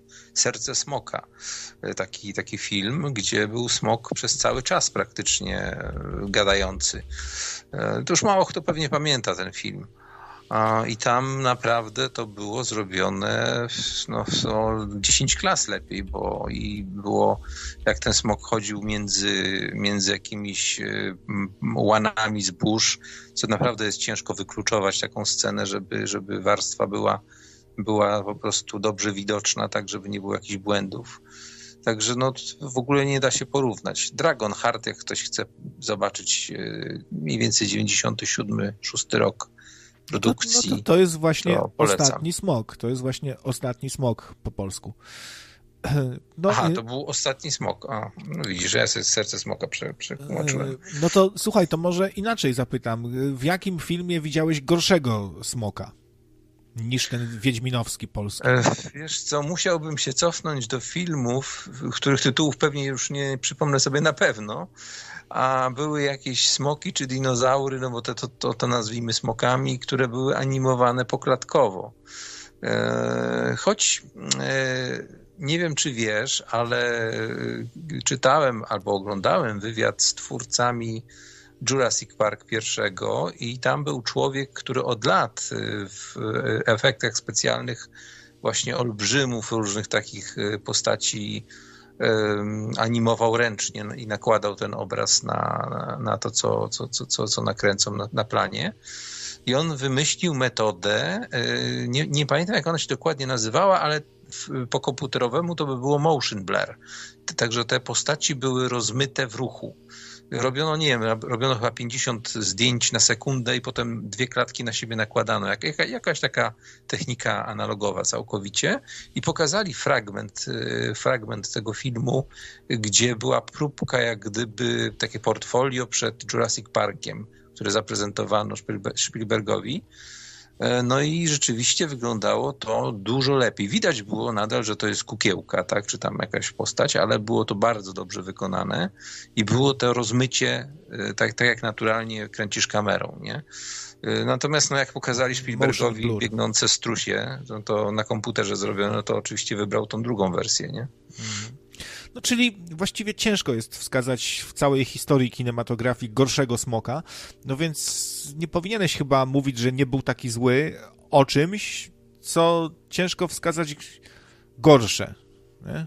Ale ja to mówię świadomie, bo tutaj nie wspomniałem o jednej rzeczy. Wtedy w czasopiśmie Film czytałem, nie w Filmie, w Macwordzie, bo wtedy było w Macwordzie artykuł właśnie z twórcą tego smoka. No i on mówił, że po prostu budżet był tak skromny na tego smoka, no że po prostu przyłożył się na te 60%, nie? Zwyczajnie. Po prostu gdyby miał zrobić smoka lepszego, byłby w stanie, ale pochłonąłby połowę budżetu, nie? No nawet myślę, że nie tylko o to chodzi, ponieważ on był po prostu kiepsko wymodelowany i kiepsko zaprojektowany. To po prostu brak talentu. A nie zawsze niski budżet równa się brak talentu i to, że bierzesz do produkcji samych jakichś nieudaczników, którzy po prostu nie potrafią czegoś fajnie zrobić, nie? Wiesz co, ja wcale bym się nie zdziwił, gdyby ten smok był wprost wzięty albo tylko lekko zmodyfikowany z gotowych obiektów smoków, które były dostępne na takiej płytce Lightwave, to było chyba CD czy coś takiego, wydania 2 czy 3 takich płytek z obiektami w tamtym czasie do Lightwave'a na Amigę. Być może po prostu wziął sobie jakiegoś smoka i go troszkę tylko poprawił, na tyle go psując, żeby nie było widać, że to jest jakiś obiekt gotowy, nie? Żeby się nikt nie przyczepił. Można było odpowiednio użyć oświetlenia, żeby zamaskować pewne braki. Dużo bardzo zależy od światła. Mogli zrobić tak, że to wszystko, ta cała akcja ze smokiem nie rozgrywa się w dzień, tylko na przykład w nocy. I wtedy wyglądałoby to dużo lepiej. Cienie, mrok dobrze maskują pewne braki. No ale tam w tym Wiedźminie, no co... Dużo rzeczy zawodziło, zabrakło po prostu budżetu na potworki, na mały smok. To była gumowa kukiełka, którą Grażyna Wolszczak tak próbowała trząść tym smoczkiem, żeby coś tam się działo, żeby on się ruszał w ogóle. No to taka nieudaczna trochę produkcja. No serial sporo lepszy. Nawet znalazłbym takie sceny, które w tym polskim Wiedźminie fajniej były zrobione niż w tym Netflixowym, ale to takie pojedyncze sceny. Może, no i wynikało to z tego, że po prostu trochę za bardzo przerabiano scenariusz, no całą historię względem oryginału książki w tym Netflixowym. Znaczy generalnie była całkiem niezła w tym filmie, nie? Tam ja pomijam już tam, bo tam kiedyś parodiowałeś jakąś dziewczynkę, już nie pamiętam jaka to postać, bo ja mówię, nie jestem kompletnie w tym świecie zorientowany. Gdzieś tam pewnie po znajomości, być może i ze smokiem było tak, że został jakiś tam wujek, wziął swojego tam nie wiem, siostrzeńca do zrobienia 3D, no bo chłopak zna się na komputerach, no trochę coś tam robi. No my byśmy to pewnie lepiej trochę zrobili. Znaczy powiem ci, że przede wszystkim można było kupić gotowy model smoka. Już wtedy były całkiem niezłe stoki z obiektami 3D i na pewno by się znalazł lepszy smok. Zresztą kiedyś nawet przeglądaliśmy na żywo podczas audycji właśnie jakie smoki są do kupienia tam za 100 euro, za 200 euro. No i wszystkie były lepsze niż ten polski. No ale pozostaje jedynym smokiem komputerowym w polskiej kinematografii, więc o czym tutaj mamy mówić w ogóle? Tak w ogóle to dzisiaj pewnie ładniej wyglądałby smok zwyczajnie wyrenderowany w tym silniku, o którym kiedyś mówiłeś, o ciągle za Unity. Unity. No nie bardzo. Zresztą nawet ostatnio widziałem na kanale Dust, takim kanale krótkometrażowych filmów science fiction fanowskich, gdzie po prostu cały film był zrobiony właśnie w Unity. I naprawdę wyglądało to fenomenalnie. Da się zrobić dobrą rzecz w Unity, ale jednak jest problematyczne to, ponieważ zawodzą szczególnie cienie, które mają zbyt niską rozdzielczość. Nie są to cienie renderowane. Nie jest to prawdziwy ray tracing, tylko to jest mapa cieni. Trochę zawodzi Unity. Znaczy, jak zrobisz film i podkreślisz to, że on jest zrobiony w Unity, zamaskujesz odpowiednio, tak, zamaskujesz te braki w pewien sposób, użyjesz pewnych filtrów, to no jeszcze ujdzie, ale do takiej komercyjnej, pełnoprawnej produkcji, no to jednak jest potrzebny prawdziwy rendering, żeby były lepsze te odbicia, cienie, światło, to jeszcze trochę brakuje, nie? Chociaż, ale to jest taki temat gigowski trochę, wiesz, już może... No jest prawdopodobne, że do tego Unity jest jakiś dodatkowy render, gdzie wczytujesz scenę i po prostu osobny program, który lepiej to robi, renderuje. Kiedyś takie programy były na przykład do 3D Maxa, na przykład Global Illumination Render się to nazywało, gdzie 3D Max jeszcze był taki w powijakach totalnych, a na tym Arnoldzie wychodziło to po prostu fantastycznie, nie? Ale to zostawmy takie tematy, zresztą i tak zboczyliśmy mocno. Bo zanudzimy. Raz, że zanudzimy, a dwa, że już naprawdę cały czas zbaczamy z głównego tematu, więc... Myślę, że pora na potwora i zwolnię antenę jakimś bardziej, mniej potworzastym słuchaczom. No już raczej kończę audycję, więc... Ale dzięki za telefon. Trzymaj się tam, hej. Hejka, hejka.